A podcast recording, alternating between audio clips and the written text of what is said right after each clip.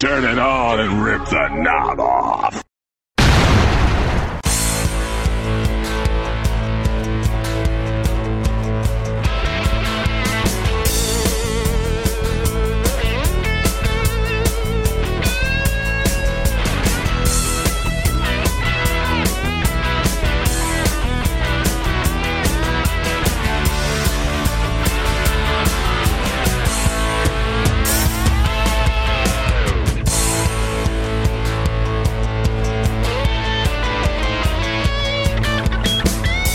Hey, guys, welcome back to the Wrestling Memory Grenade. We're at episode number 69. Hey, I like that number. And as I said, welcome back to the 1987 project. We're now in March of 1987 in the WWF, counting down the weeks, no, the days until WrestleMania 3. And what a monster show we have planned for you. It's going to be the Grenades WrestleMania 3 Definitive Edition, coming in just a few weeks' time. And I'd like to apologize for last week, guys. We had planned to get this episode out last week, but unfortunately, Mother Nature had other plans. There are certain times of the day that I can record. And during that time of the day, well, we had no power. And so while I already had about 80% of the show recorded, there was still a little bit I needed to get done. And I wasn't able to do it in the time allotted. And rather than put out a half assed edition of The Grenade, I, I bumped it back a week. And instead, I hope you guys enjoyed it. Three new episodes of The Grenade I put up over the weekend. Yes, episodes 66, 67, and 68. We went back in time. I pulled some shows from our Patreon account over at patreon.com slash WrestleCopia, part of that $5 all access tier in the Patreon exclusive watch along series. You guys got treated to just a few of the shows we've done over there on Patreon, including WCW's World War III, the inaugural edition back in 1995, Super Brawl 6, 1996, Double Steel Cage, two main events inside the Steel Cage, and last but not least, episode 68, I put out not one, not two, but a trifecta of Coliseum Video Classics, the best of the WWF Volume 3, 4, and 5. Over five hours of goodness on that episode. I hope you guys really enjoyed those and just give you a little taste of some of the things we've done over on Patreon as well. But we're back at it here in the 1987 and the WWF Project. And if you are a Patreon member, subscribing at that $5 all access tier or any of the higher tiers over at Patreon, you were treated to a sneak peek of this episode last week. An early drop of the Saturday night's main event portion of this episode of The Grenade was put up on Patreon last week. Just one of the many perks of being a Patreon member. You get early access to many of the podcasts. And as a reminder, you can listen to the Wrestling Memory Grenade as part of the WrestleCopia Podcast Network on WrestleCopia.com and anywhere your podcast streaming needs are met Apple, Spotify, Google Pod, Pocket Cast, TuneIn, Audible on Amazon, iHeartRadio, so many more. And of course, you can follow us on the Wrestling Memory Grenade on Twitter at Wrestling Grenade. That's at R A S S L I N Grenade, home of the free prize giveaway. Also follow and like us on Facebook.com slash Wrestling Grenade. And be sure to follow us on Twitter and or Facebook for your chance to enter and win all future free prize giveaways, including our current giveaway a special double edition of the giveaway. Winners of our next free prize giveaways will be announced as part of that WrestleMania 3 definitive edition of the grenade coming up in just a few weeks.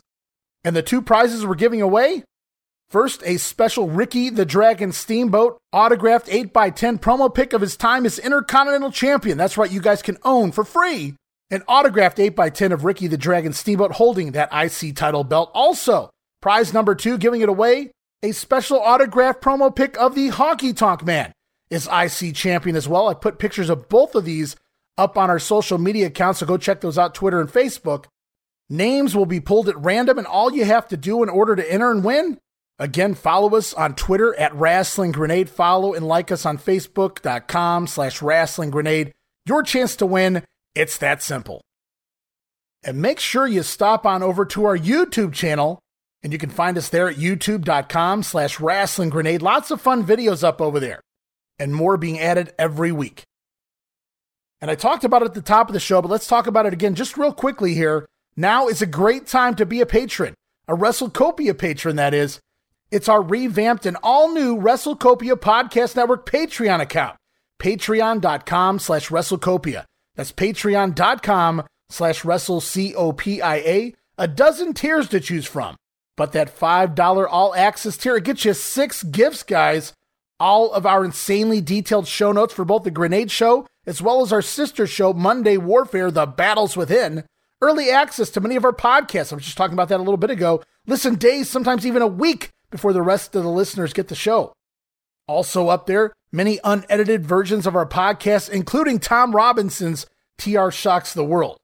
And if you've listened to any of our last three episodes of The Grenade, episodes 66, 67, 68, as I just mentioned, you've had a sample of our Patreon exclusive watch along series, also part of that $5 all access tier. We covered tons of WWF and WCW pay per views, Coliseum videos, Saturday night's main events, Flair versus Steamboat, hey, Clash of the Champions 6, and so much more. Plus, now you'll get remastered versions of the earliest episodes of the Wrestling Memory Grenade covering the NWA in 1989. What do I mean by remastered? Well, enhanced sound quality and new content. Originally edited out of the show, edited right back in. And we've added that sixth gift I've been talking about. That's right, six gifts, $5. Added to the tier now, even more for your money. It's digital downloads for your viewing and reading pleasure. And we'll be adding new digital downloads at the beginning or end of every month of your subscription. And all of that, guys, all of that for the low, low price of just $5. Early access to the shows, insanely detailed show notes, Patreon exclusive watch alongs, remastered episodes with new content, digital downloads, and so much more. And here's the best part no subscription. You can cancel anytime. Give it a go for a month, and I think you'll like the content we offer. And remember this each and every penny goes right back in to the podcast network. So please help us pay some of the bills to keep the Wrestling Memory Grenade Monday Warfare, the returning TR Shocks the World, and our upcoming brand new territory based podcast up and running for the years to come. And with all of that out of the way, I appreciate your patience waiting last week. I hope you guys enjoyed all the free gifts from Patreon that we gave to you over the weekend, but we are back at it. It's March 1987 in the WWF, and it's time for a little news. As we get rolling here, we learn that the Saturday night's main event taping Tape back February 21st in Detroit, Michigan, scheduled originally scheduled to air on March 7th, was postponed. Apparently, an Easter Seals telethon was going to preempt in many of the major markets on March 7th, so NBC wisely moved the Saturday night's main event program back a week so they'd be on virtually all of the affiliates leading into WrestleMania 3. Saturday night's main event originally scheduled for March 7th, now will air on March 14th. And I should note, we're going to cover that right here in the main event of this episode of The Grenade, so stay tuned. And speaking of heading into WrestleMania, here's the latest on WrestleMania 3 news. As we go back to the March 16th edition of the Wrestling Observer newsletter, DeMeltz says as of March 9th, approximately 71,000 tickets had been sold to the live WrestleMania show at the Pontiac Silverdome which makes it the largest crowd ever to witness a live pro wrestling show in North America. This breaks the record of about 69,400 tickets sold to the August 28, 1986 show in Toronto's Exhibition Stadium featuring WWF champion Hulk Hogan defending against Mr. Wonderful Paul Orndorff.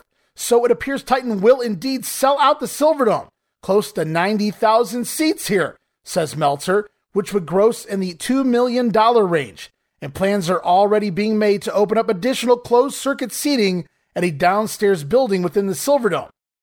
Meltzer says he's told that WrestleMania will be in 166 closed circuit locations, down from about 220 last year, but it will be available in nearly 6 million homes for pay per view.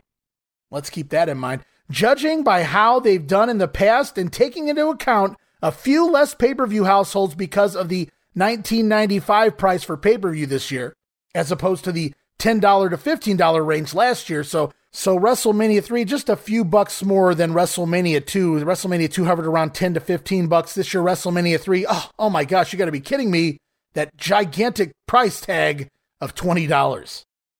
Anywho, DeMeltz guesstimates that the WWF will wind up in about the 500,000 or so pay per view homes, which adds up to a staggering $10 million right there. Wow. And that plays into a lot. And we'll talk about that as part of that WrestleMania 3 Definitive Edition coming up. Meltzer also speculates that the closed circuit crowds will likely be a little lower than expected because of the increased pay per view ability, plus the fewer locations than last year. Duh. And listen to this one ringside tickets for WrestleMania are being scalped, not sold, scalped for about $150 in 1987 money. You guys ready for this? In 2022 money, that's $380. Scalped ringside tickets to WrestleMania 3 for $380 in today's money. Unbelievable. It's also noted that the closed circuit telecast in Toronto sold 12,000 tickets the first day they went on sale. Besides the United States and Canada, WrestleMania will air in Australia, Japan, and in some European locations. We move ahead a week to the March 23rd edition of The Observer. The latest on WrestleMania continues to be impressive for the most part. Now, listen to this because this becomes important in the weeks to come here on the grenade. Meltzer says on March 23rd that WrestleMania has sold 78,500 tickets as of March 16th, which is 9,500 shy of a sellout, with two weeks left before the card at the Silverdome. So a sellout at this point is a certainty, which would make WrestleMania the largest live crowd for any indoor event ever in North America and probably anywhere because I don't think there's a larger indoor stadium in the world, says DeMeltz. The old record was something like 87,000 for a sold out Rolling Stones concert at the Superdome in New Orleans. Dave then digs a little deeper for these comments. He says, Do you realize that those midgets, those midgets, Dave, huh, are going to look like small specks of dust from the majority of the seats in the arena? No word at all on pay per view, but I'm sure it'll be successful. Most sources indicate that closed circuit tickets aren't going well at present. But if you recall with the past two WrestleManias, both, with two weeks to go, looked as if they'd be in trouble on the closed circuit side of things. The first one popped in the wake of massive publicity in the final week heading into WrestleMania 1. The second one was by and large a disappointment outside of a few spots like Ontario, Michigan, and California. Think about that. Ontario, Michigan, very successful last year, and now here we are, WrestleMania 3 in the Detroit area. Meltzer goes on to say, unlike last year, however, I don't think they'll need particularly strong closed circuit response to make it worthwhile for the following reasons. One, the live gate in Pontiac will be in excess of $2 million, double that of the combined gate at the three live shows last year. Two, pay per view will be available in 50% more homes this year in 1987, so it'll almost surely be more profitable than last year. Three, the number of performers, both wrestlers and celebrities, are way down, so there is less cost for talents. And finally, four, Dave says, it has to be cheaper broadcasting the entire show in one feed from one location than two feeds because of the time zone differences and from three locations. Remember last year, Chicago and New York both shot the New York feed version. Then over on the West Coast, the Los Angeles version well, the matches in LA aired first, and then they aired the New York and Chicago feeds. Meltzer goes on to say that in Ontario, which inexplicably is bananas over this stuff, bias Meltzer, has sold out almost every location, including 12,000 seats at the Maple Leaf Gardens, which sold out in less than two days. 12,000 tickets to the Maple Leaf Gardens to watch WrestleMania on a big screen. Sold out in two days, guys. Was Toronto hot for the product in this era? I think so. Meltzer says there are other cities hot as well, but the majority aren't. Madison Square Garden, for instance, has sold only 1,000 tickets as of this weekend. Nevertheless, this entire WrestleMania package should gross somewhere between 17 and 20 million dollars, which puts it on par with the biggest closed circuit boxing extravaganza of all time. WrestleMania getting to go right up there with the biggest boxing matches in history. And lastly, as far as WrestleMania news goes this week, it appears Samantha Fox, the British pop rocker and former nude model, canceled her appearance for WrestleMania 3. Originally, she was going to present the crown to the winner of the Harley Race and Junkyard Dog match. Meltzer then speculates if the King's crown is still on the line for the matchup, because at the most recent set of TV tapings, Harley Race was still wearing his King garb, even though Meltzer was sure that Dog was going to get the win at WrestleMania. DeMeltz goes on to say, if Harley Race does win at WrestleMania, I expect we won't be seeing the Junkyard Dog anymore. Well put, Dave. And we move on to, oh my, haven't had to do this in quite a long time, Missy Hyatt. Missy Hyatt here, headed to the World Wrestling Federation, believe it or not. Yes, Missy was here for a cup of coffee, aha. First, from the Observer, Missy Hyatt is the top candidate in the running to take over Piper's Pit. When Roddy Piper retires later this month, the tentative Titan plan is for Missy to take over with Hyatt's House shortly after the retirement of the Hot Rod, although there will be several details which may or may not have been completely worked out at present. Hot Stuff Eddie Gilbert, the significant other of Missy Hyatt at the time, however, is definitely going to stay with the UWF and recently took over as the new booker. Now, that was Dave Meltzer's version of what went down with Missy Hyatt heading in to the World Wrestling Federation. Now, here is what Missy had to say about this in a shoot interview. She said that despite the fact that both herself and Eddie Gilbert were under contract to Bill Watts' UWF promotion, they agreed to a meeting with Vince McMahon in Connecticut.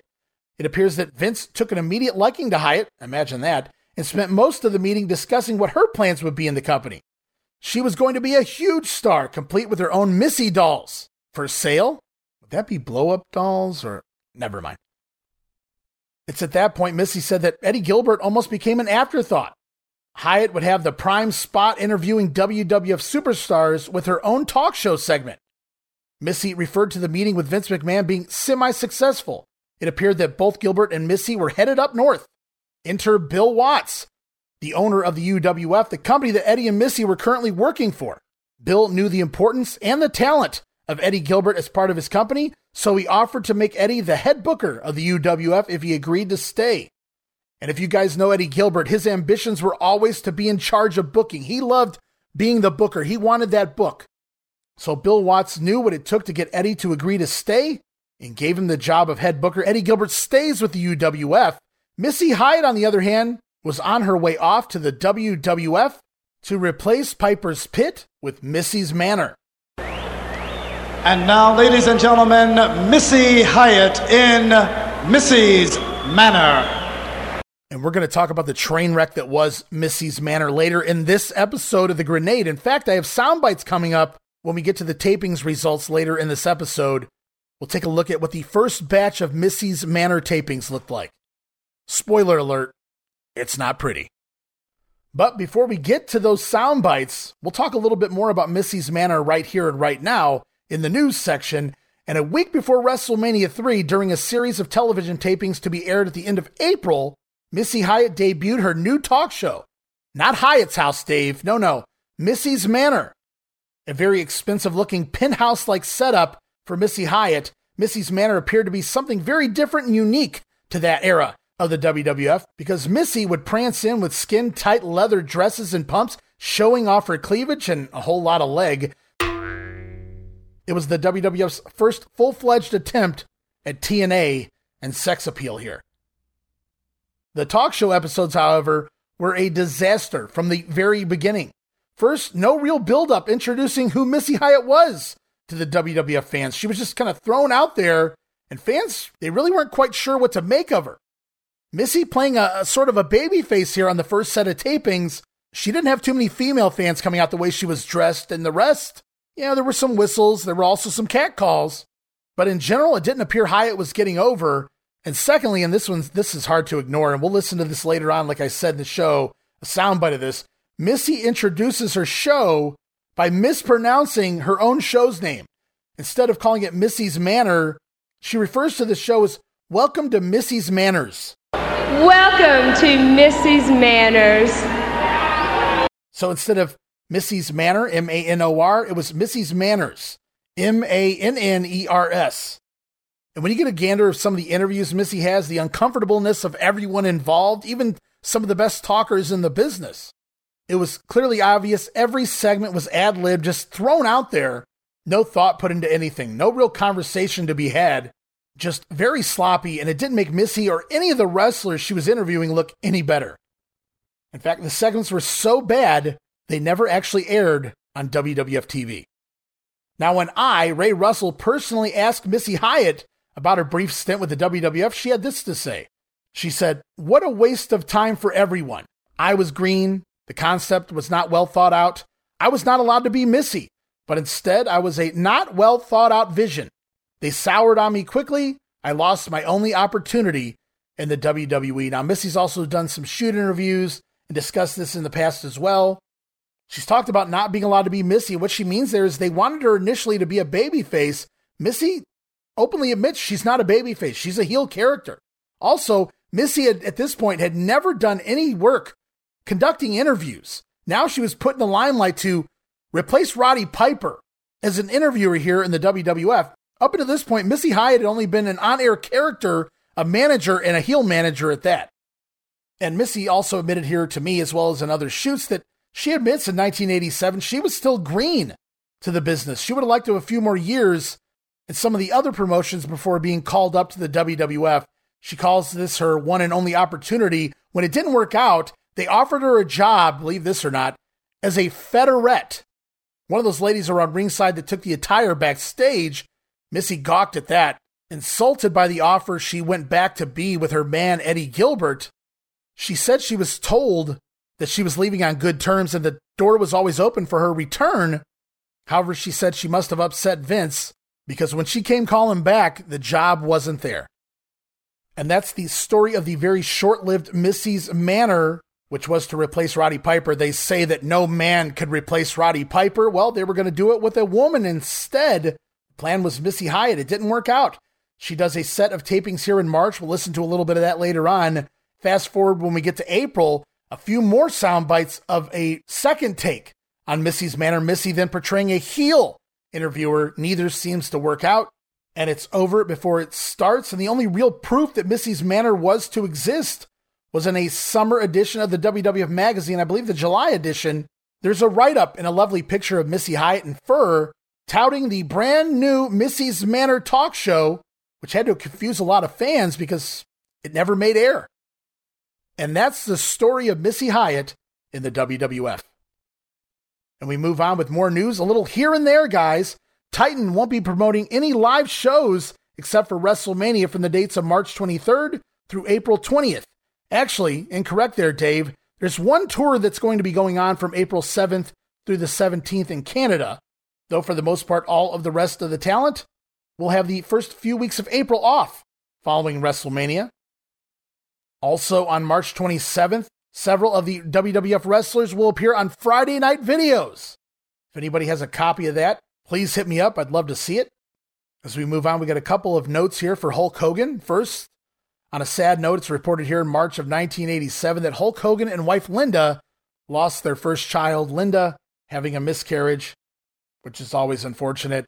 Also, here noted Hulk Hogan will be awarded the key to the city of Philadelphia by the mayor on March 20th. How do you like that, brother? And everybody's going to love this. Coming up in April, Hulk Hogan and other WWF superstars will have ice cream bars for sale in their likeness. Ice cream bars coming to the WWF in April of 87.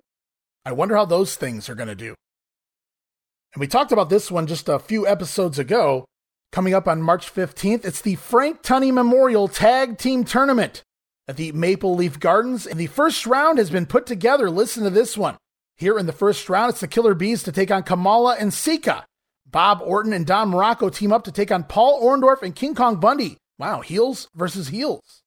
Also, the Can Am Connection, scheduled to go against the U.S. Express. However, Mike Rotunda gone, so it's going to be Dan Spivey teaming with a mystery partner. Mystery partner, aka Jerry Allen. Uh, we had a heel versus heel match, now a babyface versus babyface match. And last but not least, in the first round, the British Bulldogs taking on the newcomers, Demolition. The winners of the tournament will then face the Hart Foundation for the tag team titles later in the night after a 20 minute rest period. DeMeltz says an interesting note is that Neidhart faces trial the next day in Pittsburgh, and that a video cassette of the tournament is also planned. So some are thinking title change. Now, Dave, I don't know who told you a video cassette was planned because these matches make it to prime time pretty fast. And over on the Neidhart front, no worries there either. And our last bit of news here before we jump into the results section of this episode Andre the Giant news from the Saturday night main event tapings it's noted that Andre's first in ring appearance since August of 86. Dave says Andre looked bad, of course, but better than expected. Andre has undergone extensive therapy on his back and looked to have dropped considerable weight as his arms, legs, and gut were much smaller than they were six months ago when he left wrestling. It's reported that Andre will continue wearing his giant machine outfit, the black singlet, moving forward to hide his back brace, which apparently Andre needs to wear at all times at this point. And that'll wrap it up for news this week. March news out of the way. Moving on to show results for March of 1987. A reminder that we don't necessarily cover all show results, but we do cover the majority of them, the vast majority. Any cards I may find interesting, anything I might have sound bites for. Of course, the TV tapings, interesting matchups, interesting pairings and tag teams, all kinds of things like that. We're going to cover March of 87 in that respect. And of course, as always, I've compiled results from various sources, including the history of WWE.com, thanks to Richard Land and company there, as well as my own group of results I've been gathering since, oh, go back, say, maybe almost 35 years now. And a special thank you to the late, great Jim Zordani, the Claw Master. Spent a lot of time researching and sorting through old results with Jim way back in the day. That said, I've compiled the most complete list of results to work from here but I encourage you guys, the listeners at home, to stop on over to the history of WWE.com and pull up the 1987 results, have some fun, and scroll along with me. It is the fastest and easiest way to keep up with me as I run through these results. WrestleMania 3 in just a month, guys, four weeks away from WrestleMania. And we're going to look at March wrestling results featuring the first three weeks of events here. The WWF taking their final week of March off in between their final set of TV tapings and WrestleMania 3, but we have three weeks of house show results, including, listen to this, four TV tapings. Remember the WWF taking several weeks off in April? They're getting all of their TV tapings out of the way for the month of April and leading into May.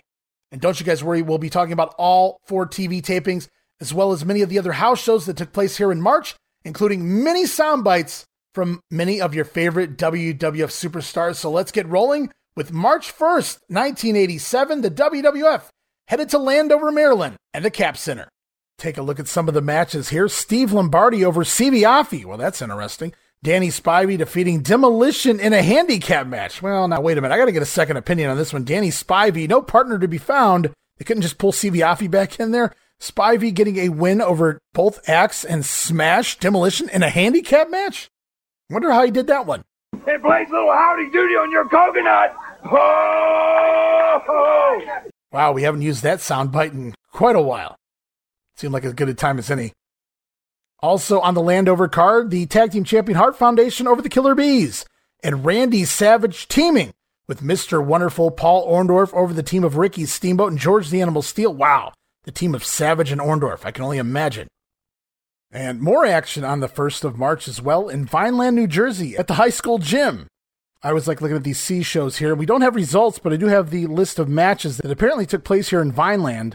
It's Salvatore Bellomo scheduled to go against Jim Powers. Not sure if that took place. I think Bellomo might be gone by this point. I'll have to go look and see. Tom McGee taking on the Red Demon. Brad Rheingans versus Dave Barbie. Wow, blast from the past. Koko B. Ware up against Frenchie Martin and the Dream Team against the Islanders. And in the main event of this C show here, Tito Santana squaring off against Butch Reed. Interesting card. Looking for results for that show. Also looking for results of the St. Paul, Minnesota show at the Civic Center, also on March 1st. Listen to this lineup King Kong Bundy against Dick Slater, Blackjack Mulligan taking on Sika, the Can Am Connection up against Sheik and Volkov, Roddy Piper supposedly teaming with the Junkyard Dog, wonder if he made it, taking on the duo of Adrian Adonis and the King Harley Race. Also, WWF champion Hulk Hogan back in Minnesota. Billy Jack Haynes in his corner taking on the mighty Hercules with Andre the Giant and Bobby Heenan in his corner. Here's the interesting part. I don't know if you guys remember this. We talked about this last month. This is a return matchup with Hogan facing Hercules in a chain match. And I do believe, I do believe there's a couple of pictures out there from this matchup. But I digress. We roll on WWF Peoria, Illinois, and we do have some sound bites coming up here at the Civic Center for March 2nd. On the undercard, it was Paul Roma getting a little revenge on Steve Lombardi. Remember that TV attack from a couple months back? But we've got a couple of other matches on the card. We got some sound bites for those. First, Jake the Snake Roberts taking on the Ugandan headhunter, Kamala. Let's listen first to the Wizard. Take it away, King Curtis. Back in Peoria at the Civic Center, Monday night, March the 2nd. Phenomenal, phenomenal World Wrestling Federation action. Right now, I'd like to bring in, if I may, the Wizard, the Wizard. Oh, no, and Kamala along with Kim Chee. Come on to meet Jake the Snake Roberts in Peoria on the second wizard. Take his mask off, Kim Chee. Take a look at this man, Mean Gene. Look oh. at this man, Mean Gene. That is exactly what Darian Jake Roberts' snake is going to do. I believe that's Damien, but that's okay, Wizard. I'm not going to argue with you. Whatever snake he brings. Come on! Look at the size of the man's mouth. He can swallow it like those snakes swallow a chicken or a rat. Because Kamala, in his pursuit for Hulk Hogan, is going to chew on that snake before he puts Jake Roberts on a stretcher. I, I can see missionaries dripping off his lips. Hello, hello, hello. Pull it right back over here, Kim Chee. This is the man. Oh, oh. All right, King Curtis and Kim Chee bringing the mighty Kamala to Peoria to take on this man. Mean Gene standing by. Oh, listen to this promo, guys. A really fun one here with Jake the Snake Roberts. Come on in, if you would, Jake Roberts. Jake, here in Peoria at the Civic Center Monday night, March the 2nd. How did you get yourself into this kind of a mess? Kamala, the Ugandan headhunter of all people. Well, if I thought about the consequences of what I do, it'd take all the fun out of doing something wrong, now wouldn't it, huh? Yeah, I mean, I- Kamala, people say why, I say why not. If you want to be the best, you have to beat the best, right? But but a man 400 pounds plus and the DDT, I just don't. It, it doesn't make any sense. You don't think it'll work, huh? What he do doesn't you- think it'll work. what He's do hoping it won't work. What's to gain? Everything. Everything. You must consume, you must keep going, you gotta reach out there and take what you want. I don't have to do what you have to do. I don't have to pick up the easy ones. I pick up the toughest ones. I get what I want that way though. See, that's how you get ahead in this business. You reach out and take things. Yeah. And I got something for him too. Something What? long and something What? hard. It'll come out of a bag. Oh, the snake, Yeah, the snake. the snake. You know, uh, you say that I picked the easy ones. I've picked a couple of tough ones Yeah, you day. picked one from Peoria. I seen her. That's- She's got a mustache, a little bit darker than yours, though. Yeah, Peoria, nice place. Coal City, Black Tuesday happened in Peoria. Did you hear about that? I heard about that. Oh, Peoria, the Civic Center, Monday night, March the 2nd. All right, and the Snake Man says he has something long and something hard. Mean Gene is definitely back in the interview segments. No offense to Ken Resnick, who I, I had no problem with. I didn't mind Ken Resnick leading these interviews, but Mean Gene just in a whole nother world. Again, having a little fun here. Jake having a little fun. Something long and hard, but it comes from a bag. I'm surprised he didn't say it came from a sack. And uh, I don't, I don't know how much longer we'll be able to get away with these type of promos, but I appreciate them while they're here. The result of this match sees Jake Roberts battle Kamala to a double count out here in Peoria, and then to the main event. It's the team of Roddy Piper and the Junkyard Dog taking on the team once again of Harley Race and Adrian Adonis. We're going to hear from both sides. First, the adorable Adrian, and then from the Hot Rod. All right, the World Wrestling Federation returns here to Peoria, here in town at the Civic Center, Monday night, March the 2nd. Get your tickets in advance. I guarantee you the who's who in the World Wrestling Federation will be here, including these gen- well, whatever. Come on in, if you would. Adrian Adonis teaming up with the King of Wrestling, Harley Race, Jimmy Hart, to go against the Junkyard Dog and Rowdy Roddy Piper. That's right, baby. And don't forget, baby, don't forget, Piper. Jimmy Hart and Bobby Heenan will be at ringside. Is that a promise? That's Is that a a, promise, threat? Okay, Daddy. whatever. Yes. Uh, Adrian Adonis, uh, your thoughts on this tag team bout? I know there's little or no love lost between Piper and yourself. Oh, Roddy Piper, you're a real genius. You go out and get yourself JYD, a man, a man's parents, they named this guy JYD. They couldn't find a name for him, so JYD. A guy that likes fire hydrants, a guy that grunts and groans and eats bones. A real tough human being. You always need somebody to defend yourself, just like when you took the baseball bat and hit the flowers. Well, you know something? Do unto others before they do unto you. So I have to go to get the king of wrestling, Mr. Harley Race, a man that has a lot of experience. Now you have to listen to a wise man. The man that's been around for a while, you listen to him. That's wise. He's beneficial. He can help the adorable one.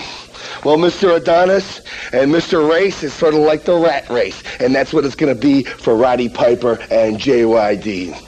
All right, thank you. Jimmy Hart, a little tip for you. Keep your hands to yourself, will you, pal? Peoria, Civic Center, Monday night, March the 2nd. What a card. Jake the Snake Roberts to meet the Ugandan headhunter, Kamala. affectionately known to some as tons of fun, but that's neither here nor there. Come on in if you would, Roddy Piper. Please. Roddy, welcome back to Peoria. I have heard from reliable He's sources doing tons of fun, huh? to, to some, not to me. I suppose not. I tell you, probably you well, that snake won't scare him at all. No, that's just like being at home for Kamala. Yeah. You and the junkyard dog, according to my sources, are going to be going against the King and the Quick. Well, uh, Adrian Adonis and, and Harley Race. Yeah, Adrian Adonis. Yes, friends.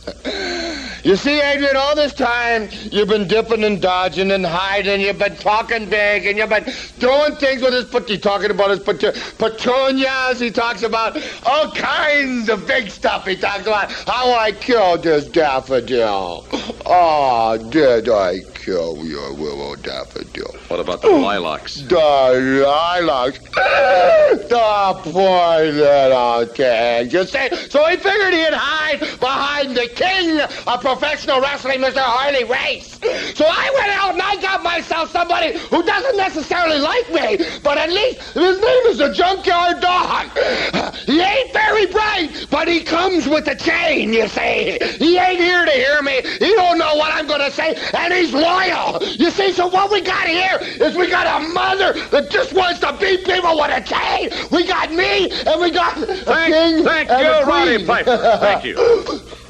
All right, both those guys, Adonis and Piper, scheduled to meet one on one at WrestleMania 3, but here in Peoria, it was Piper and the dog defeating the team of Adonis and the King Harley Race as we move on to the Wicomico Youth and Civic Center, Salisbury, Maryland, on March 2nd as well. Some of the action scheduled for this show is Tito Santana versus the Natural Butch Reed, the Islanders versus the Dream Team, the Can-Am Connection versus Volkoff and the Sheik, and in the main event of this show, George the Animal Steele challenging Randy Savage for the Intercontinental title. Also on March 2nd, Long Island, New York, at the Nassau Coliseum. Listen to this one. We got some sound bites coming up here, but on the undercard, it's Lanny Poffo over Frenchie Martin. Hacksaw Jim Duggan, newcomer, ho, defeating Iron Mike Sharpe. That had to be an interesting one. Outlaw Ron Bass defeating Dick Slater. Wow, Dick Slater, my how the mighty have fallen. The Birdman Koko B. Ware defeating the Honky Tonk Man, wondering if that was by pinfall. Also, Brad Rheingans scoring a win over Sal Bellomo. So the Italian Stallion still here at the beginning of March. And a triple main event of sorts, or at least it was set to be. Billy Jack Haynes was scheduled to take on Mr. Wonderful Paul Orndorff. My God, what an interesting match that could have been. That, that might have been a fun feud leading into the spring and summer. But unfortunately, with Orndorff's injuries, it just wasn't meant to be. In fact, this match wasn't meant to be. Now, I do have a couple promos here I want to play from Billy Jack Haynes going into this matchup simply because I have them and hey, they're for posterity purposes. But Billy Jack Haynes originally scheduled to take on Paul Orndorff. We'll talk about who he really wrestled on the other side of these promos from Billy Jack. Mind you, we're going to be back out on Long Island, at the Nassau County Coliseum, Monday night, March the 2nd. Phenomenal World Wrestling Federation action. Billy Jack Haynes, come on in. Out on Long Island on Monday night, March the 2nd at the Nassau Coliseum. You're going to be going against Mr. Wonderful Paul Orndorff, another strong man. This would be my uh, uh, first uh, chance to see Mr. Orndorff in the ring, nose to nose and toes to toes. And Hulk, you tear Hercules up for me, please. I know you can do it. Okay, Orndorff.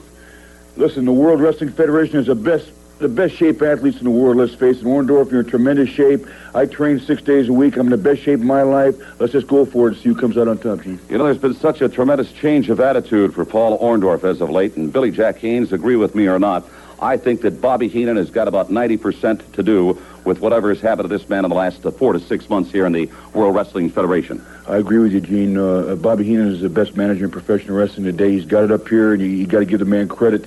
Orndorff, we, we signed a contract. I'm not afraid of you. I'd never turn my back on the beautiful people in the World Wrestling Federation. I'm not about to start now. I was born and raised in the streets of Portland, Oregon. And hey, we signed a contract. I don't back down from any man. Let's go for it, Orndorff, and let's see who comes out on top. You're a tough man, let's see who it is, man. All right, those great communities, Hempstead, Uniondale, Garden City, all of Long Island, get ready. Monday night, March the 2nd, the Nassau...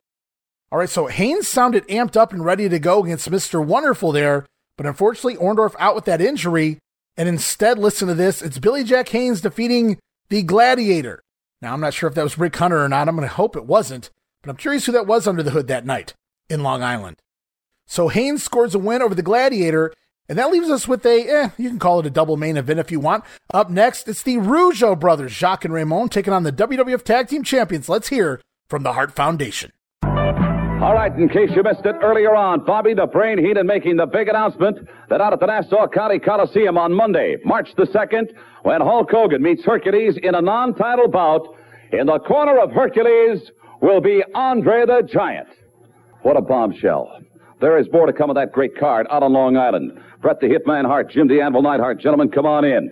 Now, on the 2nd of March, a Monday night, providing you still are the tag team champions of the world, gentlemen, it's more action from the frying pan into the fire with the title defense against the Rougeaus. Well, obviously, the foundation is not hiding from anybody. We're not hiding. We're not hiding behind these belts. We're putting them up. Because we like the money. we like the action too, Gene. You know, the foundation for two years ripped everybody apart, and finally justice prevailed, and we won the World Heavyweight Championship belts. And uh, we're not scared of anybody. And all these contenders want to keep coming. They just keep feeding us these teams. Wait a minute. Because it doesn't matter. Because we're always going to be the best. Wait a minute now, gentlemen. Danny Davis isn't going to be around to referee. Oh, now come on. Hasn't this poor guy been through enough? Everyone's Danny this, Danny this, that. The poor guy. All right, It's gentlemen. good his job and good thing we had everything. the decency to take him in with us. Nassau County Coliseum Monday night, March the 2nd, the World Wrestling Federation back on Long Island. All right, now remember back in February, the Harts wrestled the Bees, the Rougeaus, quite a few times and did a lot of jobs in non title matches because the story goes that the matches were signed before the Harts won the belts. Well, now it's a little revenge time here and a lot of rematches in the months of March and April. And here in Long Island, it is the Hart Foundation, Bret the Hitman Hart, Jim the Anvil Neidhart defeating the team of the Rougeau brothers, retaining the titles as we head into our main event. Once again, the mighty Hercules with Andre the Giant in his corner, scheduled to take on WWF champion Hulk Hogan, who has Billy Jack Haynes in his corner. Let's hear from the Hulkster, brother. All right, what a card out on Long Island this coming Monday night out at the Nassau Coliseum. In a non-title matchup, come on in, Hulk Hogan. You're going to be going against Hercules, the strong man managed by hmm, Bobby Heenan. And I guess the big news at this hour, the fact that on Monday night out at Nassau, it will be Andre the Giant in the corner of Hercules. Yeah, we're gonna find out all about Hercules, man. We're gonna find out where the power lies, brother. But you know, when you're getting ready for something like this, it's good to hang around the right people. It's good to have somebody talking in your ear, man. And since I've been hanging out with this dude right here, brothers, since I've been training with my man Billy Jack, listening to his rap day and night, he taught me a lot of things about myself, man. He said you've been doing all the right things. You made all the right moves. It's not your fault this thing had to go down. So pick it up, man. Get it back in gear. He looked me in the eyes and he said, respect yourself, brother. Respect what you stand for and the people that believe in you. I'll watch that giant. You're going to have yourself quite a busy night. In addition to being at the corner of Hulk Hogan, you've got Paul Orndorff. But I know you're at this man's side on your own volition. I would drop to my knees to Hulk Hogan because I believe in Hulkamania. All the Hulksters out there, brother.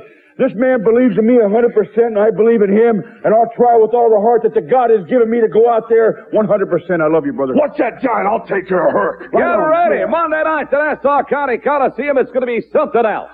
Hogan pumped and ready, wrestling the mighty Hercules. And yes, you'd be right if you guessed that Hulk Hogan indeed defeated Hercules in what was referred to as a non title match. Kind of interesting. They went with that there. And it's off to Rockford, Illinois on March the 3rd, Metro Center. The Islanders battling Morocco and Orton to a 20 minute time limit draw. Could have been fun if Morocco and Orton came to work. Well, I should say Morocco. Orton always came to work. Jake the Snake Roberts battling Kamala again to a double countout. The Crusher, the Crusher, gets in the ring and beats his old nemesis Bobby the Brain Heenan on a countout in 3 minutes 38 seconds after Heenan was hit with the bolo punch and took the bump out of the ring. That had to be fun. Wish I could have seen that. And in the main event, Randy Savage retaining his IC title over George the Animal Steele after using a foreign object. The match reportedly went three and a half minutes. Something tells me these Rockford people were well, a little ripped off on this card. Your double main, uh, for all intents and purposes, Crusher and Bobby Heenan goes three and a half minutes. Then your IC title match goes three and a half minutes as well. But it's off to Fresno, California in the Selland Arena. Also, March 3rd in front of only 1,400 fans. Wow, not a whole lot here in Fresno. But the card sees Brad Rheingans over Frenchie Martin, Koko B. Ware battling the Honky Tonk Man to a 20 minute time limit draw. Both these guys no strangers to Memphis. In fact, both these guys actually trained in a barn together, so they knew each other pretty damn well. Hacksaw Jim Duggan over Iron Mike Sharpe, the Outlaw Ron Bass defeating Billy Anderson. Hey, we're on the West Coast. Billy Anderson going to get a few shots in here. Billy Jack Haynes beating the outlaw Ron Bass, subbing for the adorable Adrian Adonis there. Ooh, Billy Jack Haynes and Adonis. That might have been interesting. But instead, it's Haynes over Ron Bass. Also, Tito Santana defeating the natural Butch Reed on a DQ. And in the main event, the Hart Foundations once again retained the tag team titles over the Rougeau brothers. We move on to March 4th, the Mid Hudson Civic Center. Sound familiar? Poughkeepsie, New York. This show was actually postponed, originally scheduled to take place on January 22nd, postponed here to March the 4th. Some of the matches on the card included the women's champion, the Fabulous Moolah, taking on Velvet McIntyre, and once again, Intercontinental Champion Randy Savage defending against George the Animal Steele. And we're right back to the West Coast, March 4th, in front of only 2,000 fans. Not drawing a lot here on the West Coast right now. San Diego, California, Hacksaw Jim Duggan. Oh, wow. Over the Wild Man Jack Armstrong. Cool to see Jack Armstrong here in the WWF.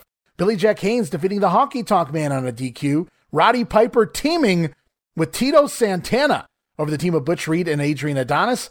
And once again in the main event, it's the Hart Foundation defeating the team of the Rougeau brothers.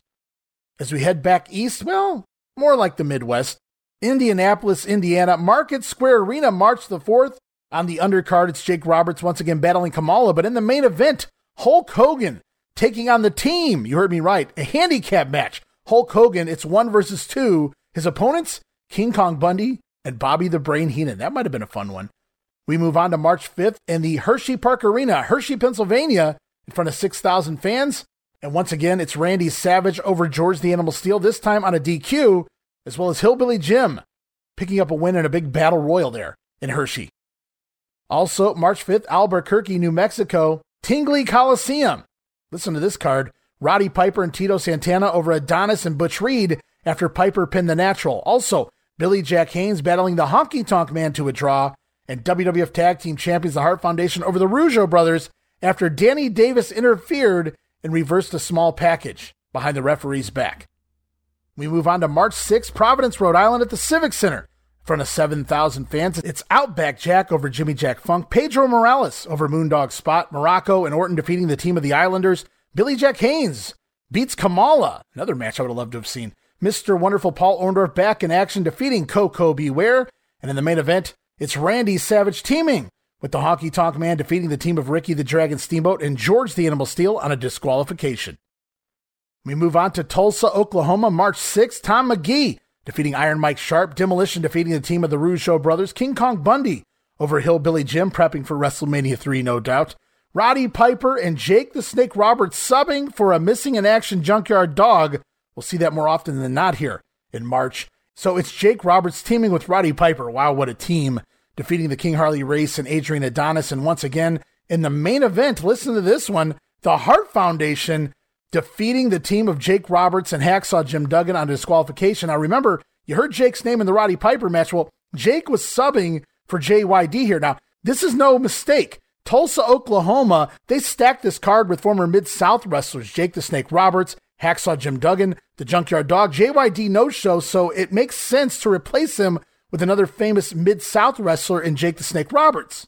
But the problem was Jake was already scheduled to wrestle in the main event. So he does double duty here. So what interesting teams here for the Snake Man, teaming with Roddy Piper, getting a win earlier on the show, and then in the main event, the Hart Foundation defeating Jake Roberts and Hacksaw Jim Duggan, two big names from the old Mid South territory. Jim Duggan, maybe just a month or so removed from working for the UWF here. The Harts picking up the win on a DQ. Action continues. Birmingham, Alabama at the old Boutwell Auditorium. That brings back some memories for the old Southeastern crowd. March 6th in front of 12,000 fans, a new record for the WWF down in Birmingham. On the card, we see women's champion, the Fabulous Moolah, over Black Venus. The Killer Bees defeating the team of Greg Valentine and Brutus Beefcake. Blackjack Mulligan pinning Nikolai Volkoff, no doubt, once again in about a minute or so. Tito Santana scoring a win over Butch Reed on a DQ. And in the main event, this time another handicap match. It's WWF champion Hulk Hogan defeating the team of Hercules and Bobby the Brain Heenan, another fun one I would have loved to have been a part of. And now we move on. Sound bites galore in this one, guys. The WWF headed to Boston, the Boston Garden. Boston, Massachusetts, March 7th, in front of 14,000 fans televised on the New England Sports Network, including Gorilla Monsoon and Bobby the Brain Heenan on commentary here. Lots of results to discuss here. But first, let's have a little fun. Let's listen to a few promos before we head into the show. And one of the matches on this show includes the main event, a six man elimination match of listen to these teams Hulk Hogan teaming with Rowdy Roddy Piper in his farewell match in Boston, and Billy Jack Haynes, Hogan, Piper, and Haynes taking on the trio of Mr. Wonderful Paul Orndorff, the Mighty Hercules, and Adrian Adonis. And before we get to the results, let's listen to some of these guys and what they have to say about their upcoming main event elimination match. We're going to hear from Bobby the Brain Heenan and the Mighty Hercules, Rowdy Roddy Piper, and WWF champion Hulk Hogan to get ready for another. The Boston Garden, Saturday night, March the 7th, the World Wrestling Federation in force. After what happened last Saturday night, Bobby Heenan, I think a little explanation is due. Sure. Because promoters quick to Grill go to work. me. And I heard all the, the, the entire thing from my friend Gorilla Monsoon, a six-man elimination tag now on the books. And it's going to be Hulk Hogan, Billy Jack Haynes, Rowdy Roddy Piper meeting Adonis Orndorff, and your man Hercules. You're right. You got the incredible punk. You got Billy Jerk and Rowdy Roddy nothing against Hercules, Mr. Wonderful, and Adrian. Now, think about this. An elimination tag. Now, if one man is defeated, he has to leave the ring. He goes back to the locker room. It's all over for That's him. it. He can pack it up for the night. So it might be Hercules, Orndorff, and Adonis against Billy Jerk and Hulk. Then let's say Billy Jerk is eliminated when Billy he gives Jack, up. please. Whatever you want. Say he gives up and squeals and talks and said, I've had enough. And he lives and leaves the ring. Then it's just Hogan. Three against one. Is that what you're intimating? Take it, Hercules. You know, maybe it was the excitement. Maybe it was the crowd. Maybe it was the severe beating that Billy Jack Haynes was taking from myself. But I don't know what happened to him. The boy went crazy. He went after Bobby Heenan. Well, that's not the way I heard it. No, come on. I don't care what you heard. I, when I say something and when Bobby says something, we're telling the truth. So what happened? He got what he deserved. He got hurt. So now he wants to go out and call Hulk Hogan and Roddy Piper. Who cares? I don't care. I really don't care. I live my life like a candle in the wind. You see me like you see me today or the force that I've always been and will be. Hulk Hogan, Roddy Piper, Billy Jack, myself, Orndorff, and Adonis are fixing to take you on. We're fixing to hurt you all, and we're gonna hurt you all real, real bad. Boston Gardens, you wanna see the fight of your life? You wanna see a war? Come on out and come and see it. Oh, one more thing. You see, Hogan, we have plans for you. Big, big plans. They're going to make me famous and wealthy. All right. I Piper, very. Billy Jack, you're just I insignificant. not only heard this story, of course, from Gorilla Monsoon, I heard it from Don Don Quinn, who's a Bostonite. Boston Garden, Saturday night, March the Now, 7th. wait a minute. What gonna did be you back. hear from him? Gorilla Monsoon here, once again in the locker room area, Boston Garden, with dear friend of mine, Rowdy Roddy Piper, one of the most unbelievable individuals that I know in the world of professional wrestling. Roddy, you've done it all, Roddy. Yeah, yeah, I ain't missed a lick, huh? If, if you'd have told me a year ago that you were going to be on the same team with world's heavyweight champion Hulk Hogan, I would have said highly unlikely. But Yeah, I was- changes everything. I was the uh, Gaddafi of the professional world, wrestling world, for about as long as I can remember. I, yeah, I, I pretty well stomped on them all. You know, I'm retiring, and this is my last, uh, my last fight in Boston, and it's very kind of, you know, to me, I've been, I was raised in wrestling. Yeah, kind of sad. I was raised in wrestling since I've been 16 years old. I've been fighting, and here I'm with the world's champion. Somebody who's, you know, him and I have been going like this and uh, loggerheads, and all of a sudden we're together on the same team, and we're fighting for the same kind of cause, and it's and it's kind of nice, but I'm I'm a, I'm a little sad that I'm leaving. Well, let me ask you this, Rod. A question I'm sure that's on the minds of everyone in the world of professional wrestling, the fans all over the world. At this point in your career, you're at the height of your career. Well, why are you bailing out now, Rod? Ah, just when you think you know all the answers, I change the questions.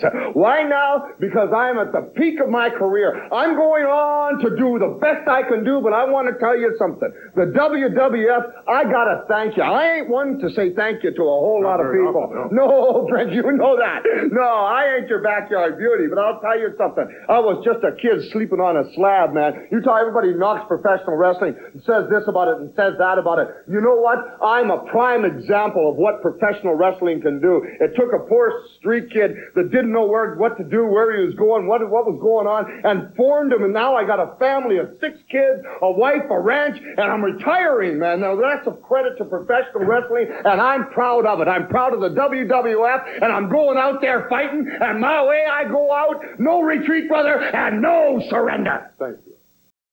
All right, fans, here in the greater Boston area, the Boston Garden, Saturday night, March the 7th, the World Wrestling Federation is going to be back in town. A lot of top stars are going to be on this one. And in a six-man tag team elimination bout, on one side, Hercules Orndorff and Adrian Adonis. On the other side, Billy Jack Haynes, Rowdy Roddy Piper, and my guest at this time, the heavyweight champion of the world. And Hulk, before I get to that, I got to ask you what folks have been asking me. What about WrestleMania 3? What about Andre the Giant? What about the crisis, man? That's what the whole world's been asking me, brother. What are you going to do with Andre the Giant WrestleMania? You know, some of the odds makers say, the ones that don't believe in Hulkamania, they think I'm going to fall at his feet. There's no way in the world I'd let Bobby the Weasel Heenan and that no-good Andre the Giant tear the hearts out of all those little Hulksters. And I'm going to warm up for this one, man.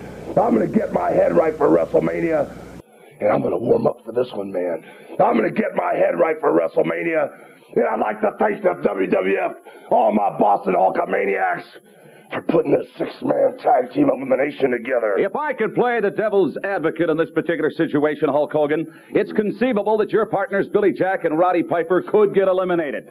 And if it goes Heenan's way, then it would be Hercules, Orndorff, and Adonis all going against you because your partners have been eliminated. Or it could go vice versa. Could. Myself, Billy Jack, and the Rowdy one, Rowdy Roddy Piper, the master of disaster. We could take them out one at a time. We could snap their legs one at a time. We could embarrass them, drop them to their knees, and say, please, Hulkster, Billy Jack, and Piper, son, please don't tear us apart anymore. But one thing, my partners all feel the same way about this situation. They're red hot about it. Get ready, Boston. Mark that date down. Circle it on your calendar. Saturday, March the 7th, Boston Garden. All right, and a fun trio of sound bites there as we get into some of the results on the undercard. Pedro Morales over Jimmy Jack Funk with the old patented backbreaker. Hacksaw Jim Duggan makes his Boston debut over Moondog Spot.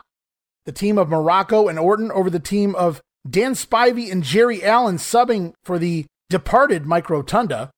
Also on the card, the outlaw Ron Bass pinning SD Jones. And then it was time for WWF Tag Team Champions, the Hart Foundation, to defend their titles yet again against Jacques and Raymond, the fabulous Rougeau brothers. And I've got another trifecta of promos here for you. First, we're going to hear localized promos from both teams, the Harts and the Rougeaus, and then we're going to head live to Boston for a last minute interview with the Hart Foundation and their latest member, Danny Davis. Let's listen.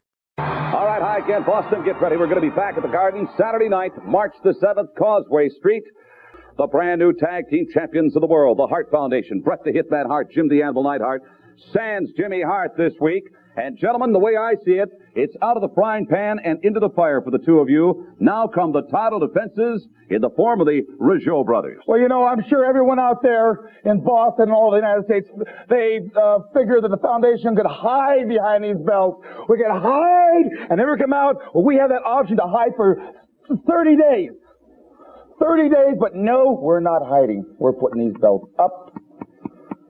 Bret Hart. I just want to mention, Gene, that last match with the Rougeaus.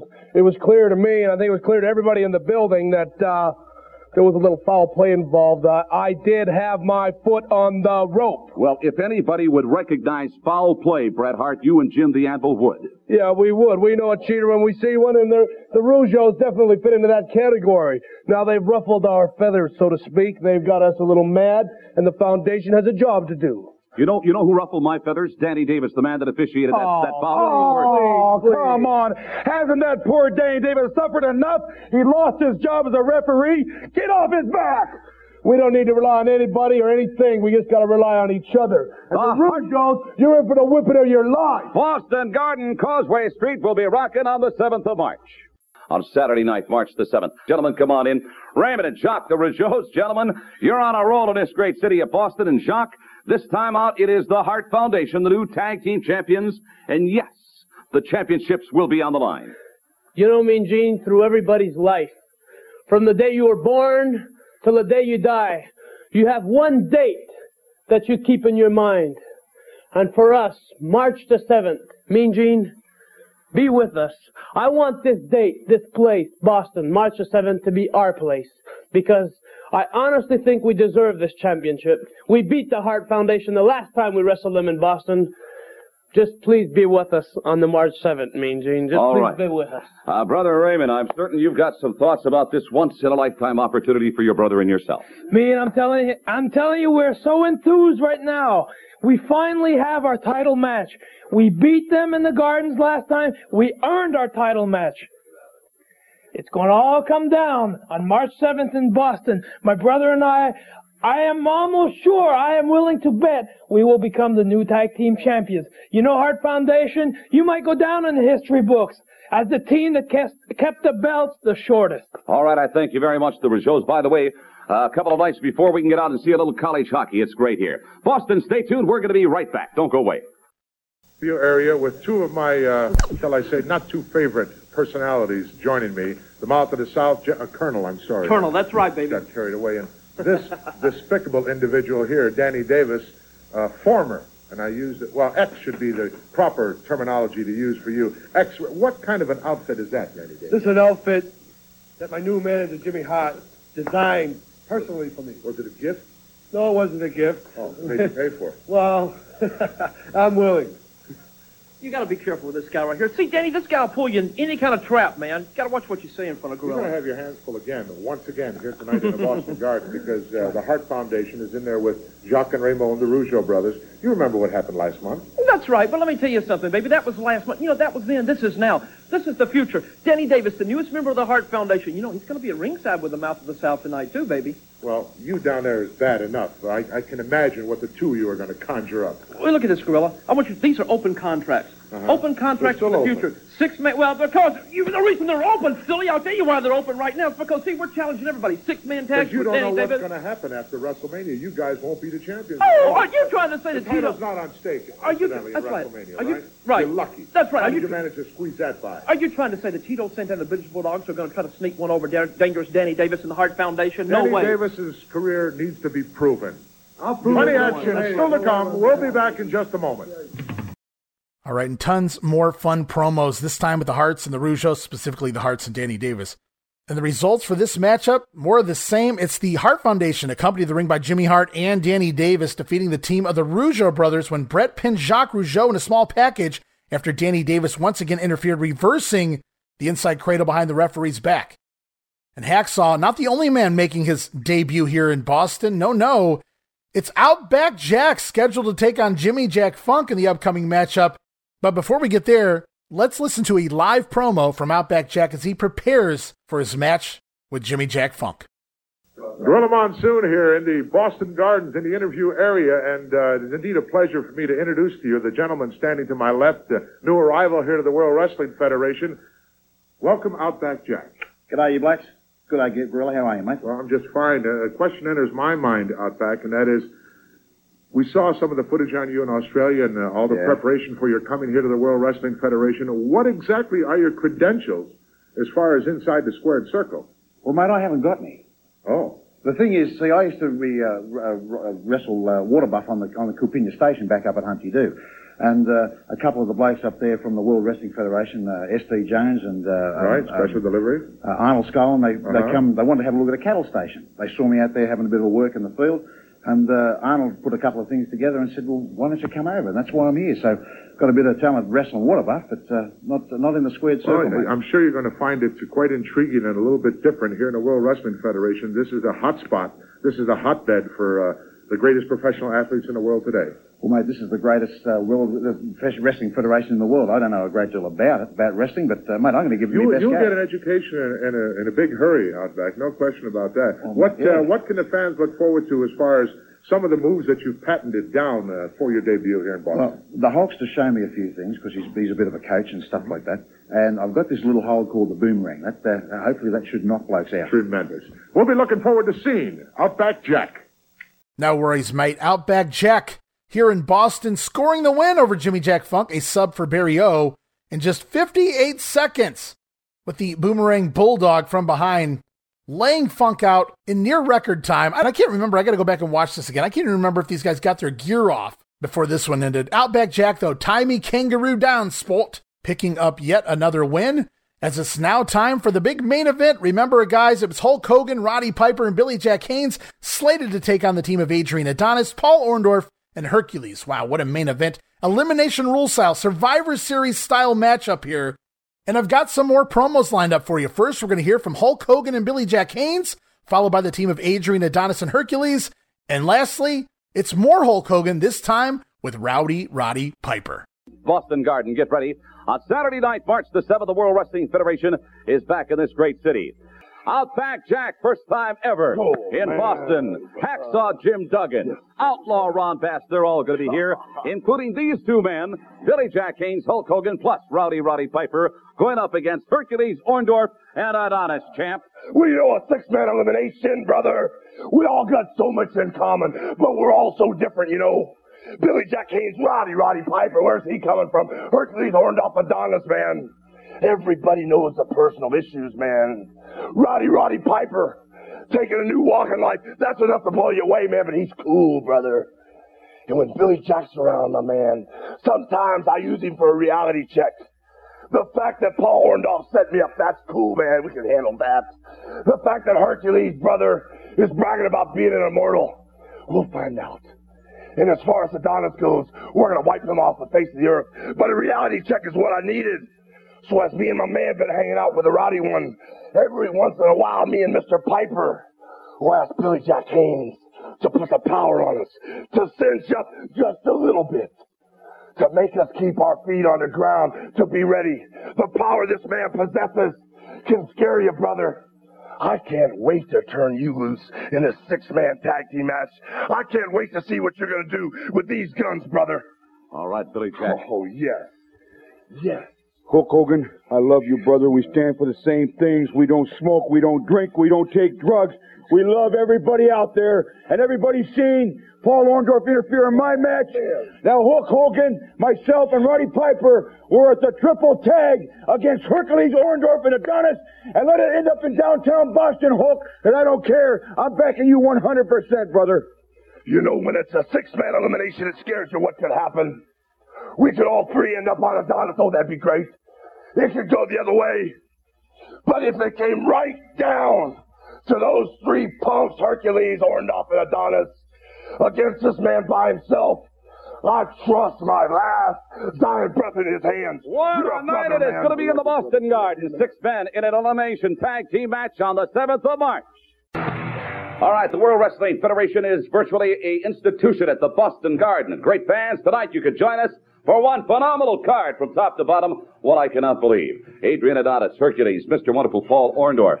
Come on in, gentlemen. Tonight it's going to be in his final appearance at the Boston Garden, Rowdy Roddy Piper for the last time. And Bobby. it couldn't come too soon. He Billy, should have retired wait a minute. 33 years. I'm You're- talking. I'm you're talking. interrupting. I'm, I'm talking. He should have retired 37 years ago. Rowdy Roddy, you can go to Paramount, 20th Century Fox, all those things in Hollywood, because that's what you're going to be doing, parking cars. What's eventually going to happen is going to become maybe three against one, maybe two against one, but it's going to boil down to. Well, remember, he's got Billy Jack Haynes and Hulk Hogan on his team. Talk to the. What about it? Yes, uh, Hercules. Bit.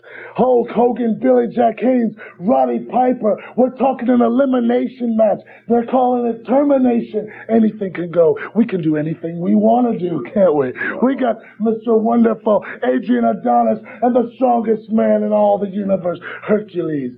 What's, what are they going to do, man? Where can they go? Where can they hide? There's nowhere to run. Everybody wants to be a world champion. Everybody wants to hurt the world champion. As far as Billy Crack's concerned, he's just about gone. Mr. Piper, I just want you. I want you, Piper. Speaking of being gone, gentlemen, we're out of time. We're gone. You're history. What? Wait a minute. All right, fans in the greater Boston area, you won't believe this one. Tonight at the Boston Garden, it is going to be absolutely sensational. How about a six-man elimination tag team match? On one side, Adonis, Hercules, and Orndorff. On the opposing side, Billy Jack Haynes, heavy heavyweight champion Hulk Hogan. What is it, Roddy Piper? Yeah! Yeah, yeah, you know what's so funny? Is I like the way Roddy Piper, Roddy, Roddy, Roddy, Roddy, Roddy Piper thinks, man. You know, for weeks we've been talking about the six-man elimination. What if Piper gets wiped out? What if Hogan gets wiped out? What if it's three vultures on one of us, man? Mm-hmm. Piper had me, I was having nightmares, man. The guy had me so upset until this morning. And then Piper came along with Piper's rules, man. And he said, with six men in the ring, the whole Boston Garden, all the Piper maniacs on our side, who's gonna stop us when we eliminate the referee first? Oh, you didn't think of that, did you, huh? Hey, Adrian Adonis. Hey, Herc. Oh, they sent Hercules down to try to maim the champion a little bit before WrestleMania 3. No, no. You're talking about a man who has fought the world's heavyweight champion. You're talking about a man that didn't back down, and I ain't the champion right now, huh? You think that big giant gonna stand any kind of chance? Same chance Adrian Adonis is gonna stand. Exactly the same. I want you to check out something just because we're leaving. That don't mean that we're quitting or backing off. No retreat, no surrender. Just check this mug out right here, huh? Look at that. Let's put a little pressure on that. Look at that, huh? Come on down, baby. You think you're nice and sweet, Adrian. Oh, I got a little present for you, huh? I think that this is like kind of nice. We'll just put that there. Oh, you know we can't do that because you have no hair. Huh? Well, you know, that's why everybody in uh-huh. Boston loves Roddy Roddy Piper. Uh-huh. Because when you come down to the uh-huh. basics, when you wipe it all out, it's survival of the fittest, man. Back to the way it used to be. And Roddy Roddy Piper is definitely the leader of that pack. Get ready. Tonight, tonight is the night at the Boston Garden. Don't you dare miss it. And what did I tell you guys? Lots of promos here for the Boston Garden show, and it is into the main event. And with something like this, it says the team of Hulk Hogan, Roddy Piper, and Billy Jack Haynes defeated the team of the adorable Adrian Adonis, Mr. Wonderful Paul Orndorff, and Hercules in 18 minutes and 4 seconds. Eliminations looked like this Piper and Adonis battling to a double countout. 11 and a half minutes into the match. From there, it's WWF champion Hulk Hogan pinning Mr. Wonderful Paul Orndorff with a roll up from behind and 15 and a half minutes into the match. After the elimination, Orndorff laying out the Hulkster, allowing Hercules to gain the advantage. And speaking of Hercules, he defeats Billy Jack Haynes with a clothesline. Haynes shooting Herc into the corner. Herc bouncing out with a big clothesline, nasty clothesline, taking Billy Jack down. And Haynes eliminated it 16 and a half minutes through the matchup. And then finally, Hogan in one on one. It's down to Hulk Hogan and the mighty Hercules. Hogan scoring the win in just 18 minutes and four seconds. Hulk Hogan, the sole survivor, if you will, here in Boston. The action continues for March 7th, Huntsville, Alabama, at the old Von Braun Civic Center in front of 9,000 fans. A sellout. WWF doing well down here in Alabama. On the card, it's Brad Rheingans scheduled to take on the Assassin. That's Randy Colley, Moondog Rex. Sika slated to go against Sivi Afi. Kamala continues to battle Jake the Snake Roberts. And we have results for the final two matches. It is the Killer Bees over the Dream Team and the team of Randy Savage and Honky Tonk Man over George Steele and Ricky the Dragon Steamboat as we move on to March 8th in East Rutherford, New Jersey at the Meadowlands in front of 5,000 fans. Remember, we talked about that Frank Tunney Memorial Tag Team Tournament? Well, they're giving a tryout here in the Meadowlands first. Eight teams, single elimination tournament. The winners go on to take on the Hart Foundation for the tag team titles at the end of the night. And speaking of the Harts, let's hear what they have to say about this match.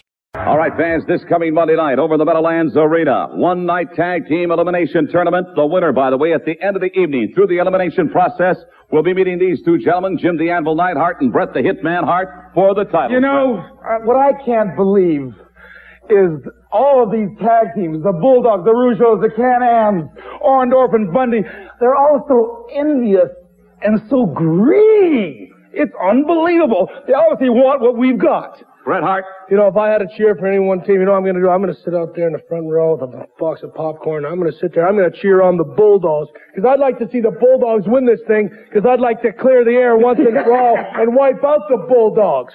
Well, you know, they've got other great teams, the Can-Am Connection, the Rougeaus, the Demolition, Muraco and Orton, all they're friends of But yours. you know, yeah, yeah, everyone's all friends. Everyone's sure. Sure there's a lot of friends out there. Lots of friends. But you know, uh, the Hart Foundation is, go- we're going to be fresh as a flower, fresh as a tulip. Compared to all the other teams, they have to wrestle each other and then take us on. Long. All right, that's Monday night at the Meadowlands. That one night tag team elimination tournament. Don't forget, Jake the Snake live. Danny Davis, an old friend of yours, right, guys? Yeah. Going to be there in the Oh, lay off, Danny Davis. Hasn't that guy suffered enough? Meadowlands Arena this Monday night, fans. We'll see you there. So it doesn't really matter who the Hart Foundation take on. They look to retain those titles. Let's see what happens here As we look at the tag team tournament quarterfinals, it's the Killer Bees over the Rougeau brothers. Interesting baby faces on both sides there. The Can Am Connection defeating the team of Bundy and Paul Orndorff on a count out. Muraco and Orton also beating the team of Demolition by DQ after the demos are caught using Mr. Fuji's cane as a weapon. So we saw the faces versus the faces in the opener, now heels versus heels, Muraco and Orton over Demolition on a DQ. And the final match of the quarterfinals is the Dream Team defeating the Bulldogs on a DQ at around the 30 second mark after Davy Boy Smith hit Valentine with a chair, preventing Dynamite Kid from having to compete. And this is a good time to point out this show right here, March the 8th, is Dynamite Kid's return to the road. His very first match, his very first night, I should say, back with the company. Other than to drop the belts, this is the first time Dynamite Kid's been back in active competition. And I use air quotes there around active competition. Dynamite did nothing, and he shouldn't have when they dropped the belts. And here again, Dynamite Kid returns to the road and doesn't even have to get physical here. The Bulldogs getting disqualified almost immediately. So in the opening round, we get one pinfall matchup and then a count out and two disqualifications. But welcome back, Dynamite Kid. Don't know that you should be back, but he is back on the road. And this is where the show gets a little weird, just for a moment. And I don't know who books more tag team matches in between a tag team tournament but it was slated to see the Islanders taking on the U.S. Express. Unfortunately, the Islanders don't make the show. And remember, Mike Rotunda's already quit the company, so we get all kinds of substitutions here. The Islanders no shows, so subbing for them are the Can Am Connection, who are also part of this tournament, advancing to the semifinals were the Can Am's Martel and Zenk. They're wrestling a non tournament match as well, defeating the team of Dan Spivey and Pedro Morales. And then it's back to the semifinals, and this isn't fair. The Can Am's wrestling yet again this time defeating the team of the Killer Bees. So another baby versus baby match. Can-Am Connection wrestling Spivey and Morales, and then also defeating the Killer Bees here. And the other semifinal match, the Dream Team, heel versus heel, over Don Muraco and Bob Orton. This time, Muraco accidentally hitting his own partner Orton with Fuji's cane after Valentine out of the way. And that sets up the main event, or excuse me, the finals of the tag team tournament. It is the Can Am Connection defeating the Dream Team. And due to pre match stipulations, that means the Can Ams earn themselves the tag team title shots at the end of the night. Not very fair. Not only did they have to wrestle the quarters, the semis, and the finals, but they also wrestled the non tournament match as well. This is their fifth match of the night. If you guys loved Rick Martel and Tom Zenk, I got to tell you, the Meadowlands was the place to be tonight. And in the main event, not really fair. Fifth match of the night for the Can-Am Connection, the Hart Foundation defeating Tom Zenk and Rick Martel after interference from Danny Davis, once again reversing a small package on the Hitman the Hart Foundation will retain, and the Can Am Connection, wow, did they have a hell of a night. And I'm betting they didn't get paid five times. Action continues on South Bend, Indiana, Joyce Athletic and Convocation Center in front of 4,000 fans. Brad Rheingans over the Outlaw Ron Bass by DQ. Dick Slater pins Sika, the Wild Samoan, so that's where Sika is on the totem pole. The Honky Tonk Man over George Steele on a DQ. Billy Jack Haynes battling Kamala to a double countout. And in the main event, whoo, listen to this. Roddy Piper, Ricky the Dragon Steamboat, and the Junkyard Dog over the Macho Man Randy Savage, Adrian Adonis, and the King Harley Race. Elimination saw Adonis battle JYD to a double countout. Race then pinning Ricky Steamboat, followed by Piper defeating Race and the Macho Man Randy Savage. In the end, Roddy Piper, the sole survivor there. And it's on to Springfield, Illinois, March 8th at the Prairie Capital Civic Center front of 5,617 fans. On the card, Tom Magee over Frenchie Martin, Corporal Kirchner over Tiger Chung Lee, Blackjack Mulligan getting in the win over Jimmy Jack Funk, Outback Jack subbing for Dick Slater, pinning the assassin, once again, Randy Colley, aka Moondog Rex, aka the original Smash. So he went from being Smash of Demolition to putting on a hood and doing a job for Outback Jack, did Randy Colley here. Also on the card, Hercules beating Hillbilly Jim, the Islanders over Sheik and Volkoff, and in the main event, Tito Santana defeating Butch Reed on a DQ. Action continues on at the Louisville Garden, invading Memphis territory here, Louisville, Kentucky on March 9th. The show included the team of Hercules, Butch Reed, and Harley Race, a different king coming to town. Bet Lawler loved that one. Taking on the trio of Billy Jack Haynes, Tito Santana, and the Junkyard Dog. Elimination match style here, but I don't have any results, so we move on to Fort Wayne, Indiana, March 9th in front of 8,600 fans at the Allen County War Memorial Coliseum. It's Kamala defeating King Kong Bundy, the Islanders battling the Rougeaus to a double DQ, the Can Am Connection beating the Dream Team, Ricky the Dragon Steamboat battling the Honky Tonk Man to a draw. And in the main event, Randy Savage defending the IC title over George the Animal Steele. This match also had a pre match stipulation stating that the winner would walk away with Elizabeth as their prize. Sound familiar? The WWF invading Lexington, Kentucky in the Rupp Arena on March 9th, and in the main event, it was slated to see Rowdy Roddy Piper battle Paul Mr. Wonderful Orndorff. I'd love to have results for that one as we move on to our first set of TV tapings. Remember, there's four TV tapings here in March, and this is just the first set. Superstars taping on March 10th at the Hara Arena Dayton, Ohio. I remember that arena. Been there a couple times for some ECW pay per views. In front of 8,000 fans, which is a sellout here in Dayton. And they open the card with a dark match Hacksaw Jim Duggan, familiarizing the fans with old Hacksaw here, pinning Nikolai Volkoff in an attempt to get him over with the live crowd for the rest of the show. Also, during the taping, Hacksaw Jim Duggan chasing away Volkoff and Sheik with a 2x4.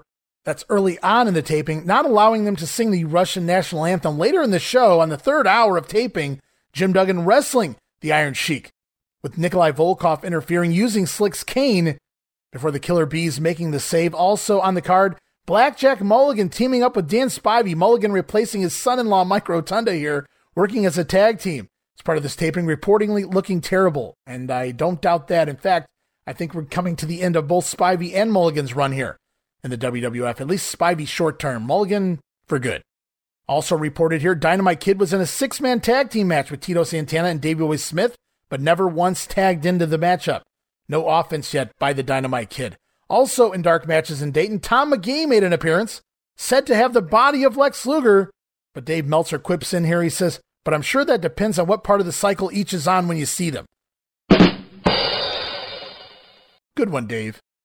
Also, part of the taping airing on primetime March 30th, it is Mulligan and Spivey teaming up to defeat the team of Sal Bellomo and Tiger Chung Lee. Mulligan pinning Lee in about four minutes there with the back elbow.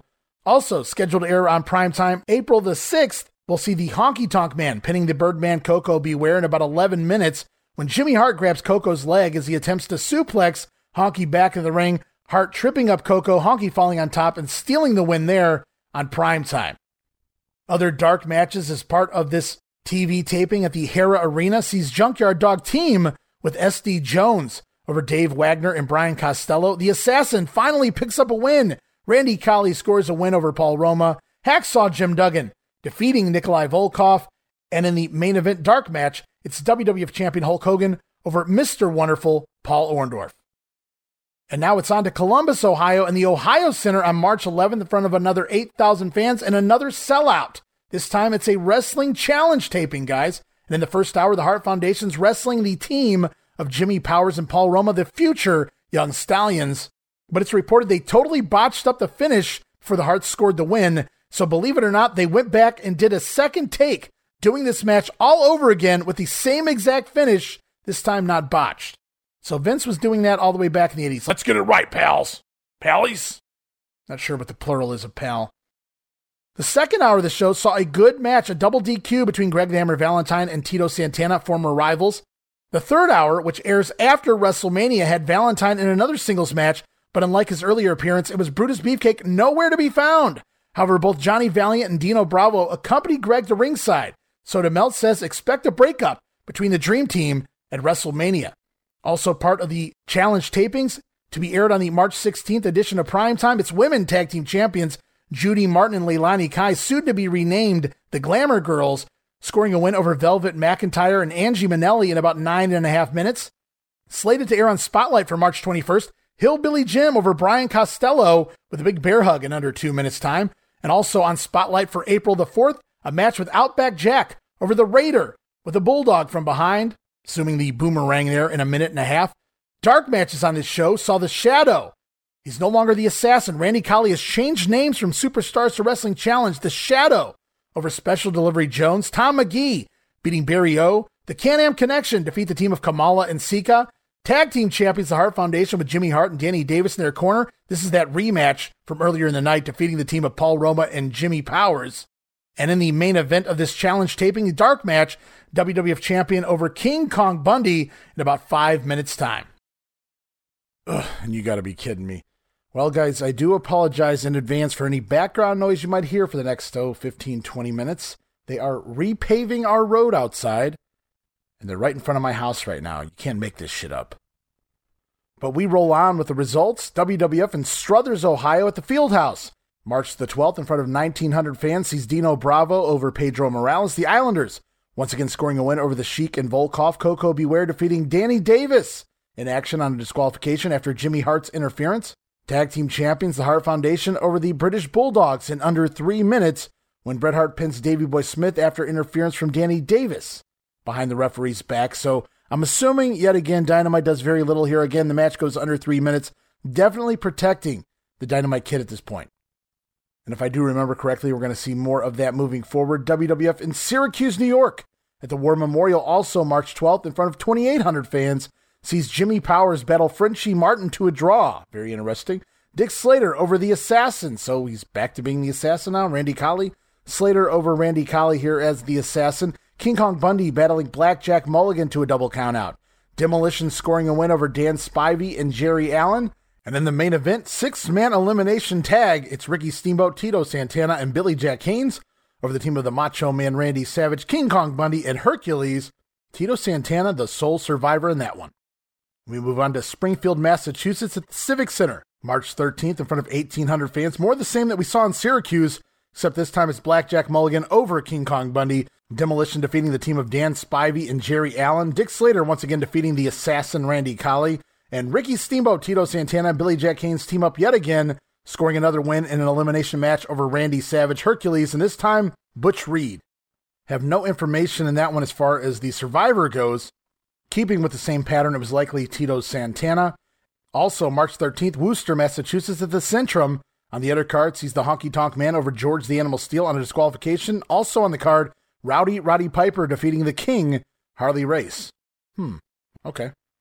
We move on to Berwick, Pennsylvania at the high school gym. A matinee show on March the 14th sees Tom Magee over Terry Gibbs with a backbreaker submission at 8.02. Pedro Morales defeating Tiger Chung Lee in 8.15. Tag Team Champion Hart Foundation over the British Bulldogs yet again in just five and a half minutes. Koko B. Ware defeating referee, well, former referee Danny Davis on a DQ in 11.15. Ugh, 11 minutes and 15 seconds. Ugh. And in the main event, it's Corporal Kirchner pinning the Iron Sheik. The match originally went to a 20 minute time limit draw, but the Sheiky, Sheiky baby, asking for more time for the match to continue. Corporal Kirchner picking up the win there in over 20 minutes. Double ugh. Well, what do you guys expect for a high school gym show? Action keeps rolling on the WWF in Baltimore, Maryland at the arena on March 14th as well. Included Andre the Giant as a guest of the Snake Pit. Also on the card, the assassin Randy Colley defeating Sivi Poor Sivi also on the card, more six man elimination action. Listen to this one. It's Ricky Steamboat, Billy Jack Haynes, and Koko B. Ware subbing for the Junkyard Dog, defeating the team of the Macho Man, King Harley Race, and Hercules. Eliminations went like this it was Haynes and Hercules battling to a double countout, Steamboat pinning the King Harley Race, and then Koko B. Ware pinning the Macho Man, Randy Savage, Ware, and Steamboat, the survivors there. But the WWF on March 14th, also in Philadelphia at the Spectrum in front of 16,943 fans, televised on the Prism Network, featuring Dick Graham and Ken Resnick on commentary. Yes, Ken Resnick's still here, but not for long. This actually marks Resnick's final appearance with the WWF. And on the card, a fun segment including Dangerous Danny Davis as guest of Rowdy Roddy Piper's Piper's Pit segment inside the ring. Davis said he'd always been a fair referee. When moments later, Rowdy Roddy Piper brings out referee Joey Marella, who told Davis that he sucked which led to Danny Davis bringing out his own guest. It was the adorable Adrian Adonis and Jimmy Hart.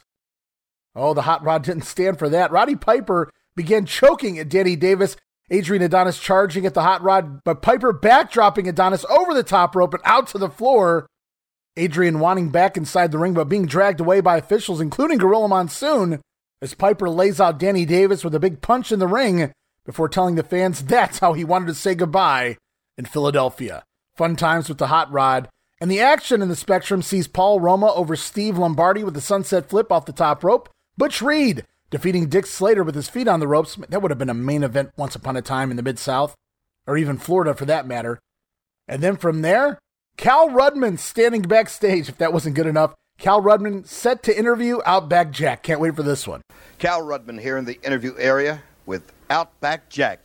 G'day, Cal. How are you, mate? Pleasure to G'day, meet you. Pennsylvania. Well, uh, I understand you're very new to wrestling. You've only been doing it since Christmas. Yeah, mate, brand new, completely brand new. I was out uh, back over in Australia, out in the scrub, doing a bit of doing a bit of work on a cattle station, and uh, I happened to be in the right place at the right time and managed to come over here. Well, what did you do at the cattle station? Mate, I was a bull catcher. See, and What's what- that mean? Uh, Bull catcher. Yeah, I'm going to tell you. Yeah. Steady down, mate. Steady down. It's okay. A bull catcher's uh, a bloke that goes out uh, with a team of other fellows. We muster and round up the uh, uh, water buffalo and, and scrub cattle, right? And then we put them in a cattle truck and send them off to the abattoir. And uh, the thing is, there we, we uh, chase them through the scrub with a, a little Toyota vehicle, hook them up, and put them in the back of the cattle truck. And sometimes, just for the fun of it, you toss them around a bit. Now, I understand you've been winning all of your matches. Well, I had the good fortune not to lose yet, mate. And, and, you don't know all the holds, I guess. Well, mate, see, I'm, I'm all brand new to this, right? And the fellow I've been being looked after by Hulk Hogan. He's been looking after me like a long lost brother, training me, teaching me, giving me all these good uh, vitamin tricks and all sorts of stuff like that. You know, with his Hulkamania stuff. He's been marvelous. Been champion black, Now, what are these? mate. They're me croc teeth. Croc teeth? Yeah, crocodile teeth. here on your head? Yeah, me croc teeth, and that's me croc skin on the side. I'll Explain that. Well, mate, um, we got got a few crocs up there, see, and sometimes they get a little bit stroppy, so you've got to sort of move them away from the area, and sometimes they happen to die, and they've got to do a bit of dental work on them and pull their teeth out because they don't want to leave them there, you know. So I made a necklace out of it and put some decorations around my hat. Now, I believe you have something on your back. Let's take a look at it. Oh, it. mate, that's that's me mate Irving. Uh, Irving, yeah, Irving, me little crockhead. Oh, tell us about him. Well, mate, he's just. Uh, I was out fishing one day with a mate. We had this nice big barra. You ever heard of barramundi? No. Barramundi's a beautiful big fish, mate. Big one too. Anyway, uh, we were pulling him out of the water, and this little croc jumped on the back of him, so he started to bite him, and we didn't want that because we wanted that for tucker tonight. So uh, he managed to sort of cut his head off, and I stuck it on my back. Now, about this being new to wrestling, are you sure you're not putting us on? Hey, were you serious, mate? Fair dinkum. Yeah. Of course, I'm not, I'm not putting your leg. I'm not pulling your leg, mate. Truth. Yeah. Now, f- uh, Frenchie Martin, he's from uh, Canada, isn't he? You're Yeah. fighting him. Yeah, Frenchie Martin. He's um, from Quebec City or something like that. Yeah, that's um, timber cutting t- country there up there. Isn't it? Yeah, he's probably a tough bloke because you know you can't go out cut timber all day and not be uh, not be a strong sort of fellow. I've watched him a couple of times though. He's been on this a couple of places I've seen, and uh, he's a tough boy. There's no doubt about that. So a bloke might have his hands full. Might be a real test. This has been very, very interesting. I got to see this match. We'll be right back. See ya. All right, some interesting questions. Kal Rudman definitely interested in how things work over there in Australia, asking Outback Jack all those tough questions there, and Outback getting ready to take on the the tough mate, the the tough bloke, and Frenchie Martin here. It's Outback Jack over Frenchie Martin with the bulldog, the boomerang, whatever you want to call it. In about five minutes' time, Dino Bravo defeating Special Delivery Jones in just three minutes with a side suplex. The Hart Foundation defending their tag team titles successfully over the team of the Islanders in 18 and a half minutes. Bret Hart pinning Tama after Danny Davis interfering, reversing Tama's small package behind the referee's back. I'm seeing a pattern here of finishes with the Harts and Danny Davis. You think the referees would catch on by now? And then it's backstage. Kal Rudman, once again, he had to have fun with this one. Kal Rudman ready to interview the Can Am Connection. Fair warning, this is not the most lively of promos, but still, it's Kal Rudman, so I wanted to pick this up. It's Kal Rudman standing by Tom Zenk and Rick Martel. Kal Rudman here in the interview area with Tom Zenk, his first time here at the Spectrum, and my old buddy, Rick Martel, the champion. Come on in, guys. Glad to see see you. you. Good Really. see you. How are Wait, you? good. You got some tough competition tonight. Yes, you know, uh, tonight, uh, you know, we uh, usually uh, Tom and I are, you know, a tag team. Everybody knows a Can-Am connection, you know, and but tonight's a very different night for us because we're in single competition with two guys that are usually also tag team. Uh, a lot of tag team match, and you know, we're talking about Greg Valentine and Brutus Bo- uh, Beefcake. I'm going to wrestle him, and my partner's going to wrestle Valentine. So, you know. We're going to go out there, even though now you're going to go with a different uh, battle plan because, you know, tag team competition, you always get your partner with you, and, you know, we're used to that tag team uh, wrestling. But now, you know, with them, we know that these guys are going to, you know, we can't trust them. Tom's going to have to watch my back, and I'm going to watch his because, you know, even on their own, I mean, Brutus Beefcake and Greg Valentine are great athletes, and we're going to have to go there and, you know, really watch ourselves.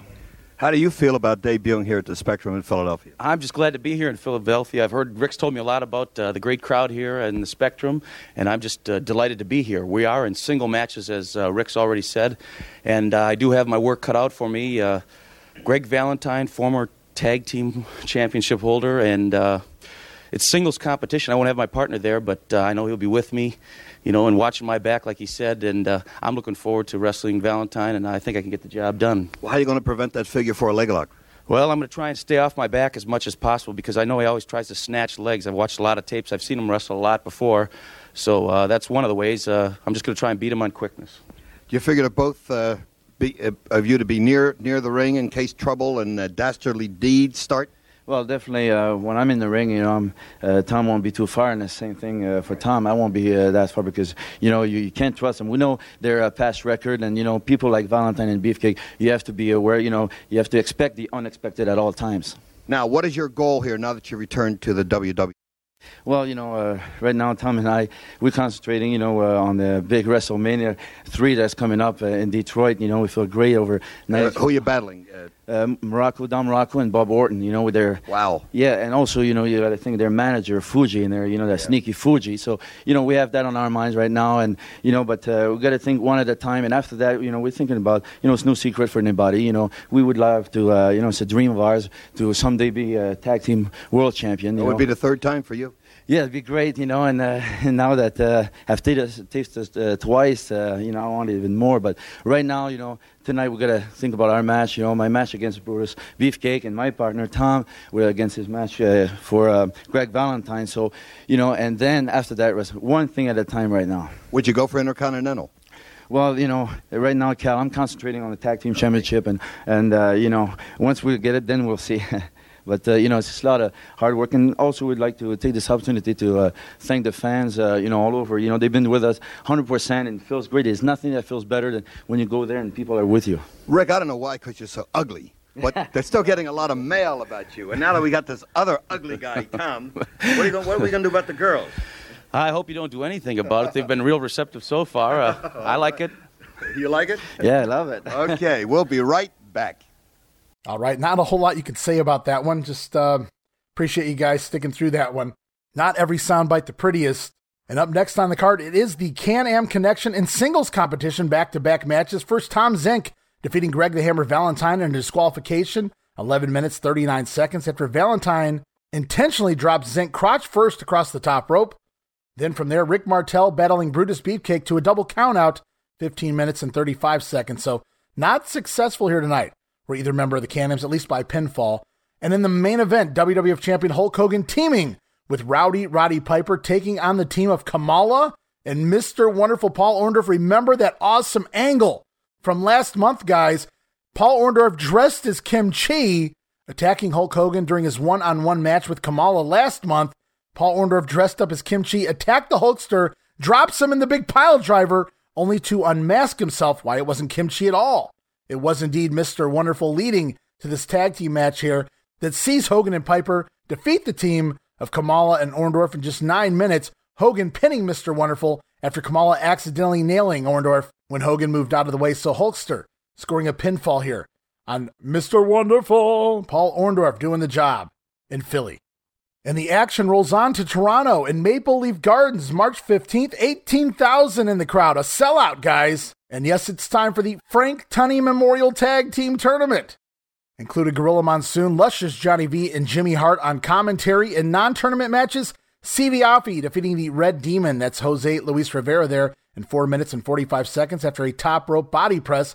Also on the card, listen to this Hillbilly Jim defeating Dino Bravo on a disqualification in 535. Bravo accidentally nailing the referee after Hillbilly Jim dodging out of the way there. So Bravo all the way back in 87, protected by Vince McMahon, not doing the job. No job. At least not by pinfall. Dino Bravo. Hillbilly Jim scoring a win over Dino Bravo. That was on this card. But now it's time for the big stuff. The tournament, first round action. The Killer Bees over Kamala and Sika. Also, the Can Am Connection defeating the team of Jerry Allen and Danny Spivey. Demolition over the British Bulldogs on a disqualification in about five minutes after the referee missed Luscious Johnny V on the outside, tripping up Davy Boy Smith from behind, leading to the Dynamite Kid throwing a chair into the ring and Davy Boy Smith being caught using the chair. On Demolition, the Bulldogs DQ'd. Dynamite Kid protected again here as we go into the final match of the quarterfinals. It's Mr. Wonderful Paul Orndorff and King Kong Bundy defeating the team of Don Muraco and Cowboy Bob Orton. Orndorff pinning Orton after Muraco accidentally hitting his own partner with Mr. Fuji's cane. Which takes us to the semifinals, and this is a little bit of a shocker to me. Demolition defeating the team of the Can Am Connection, albeit on a countout. in over nine minutes of action after Axe had shoved Tom Zenk into the steel post, knocking him out, allowing Demolition to pick up that count out victory in the semifinals here. Everyone thought the Can Ams were a sure thing here to go on and take on the Hart Foundation at the end of the night, but wasn't meant to be. Other semifinal action saw the Killer Bees over the team of Paul Orndorff and King Kong Bundy. Match only went 4 minutes and 22 seconds. Brian Blair pinning his good buddy Paul Orndorff, that's real life good buddy, with a reverse roll up there.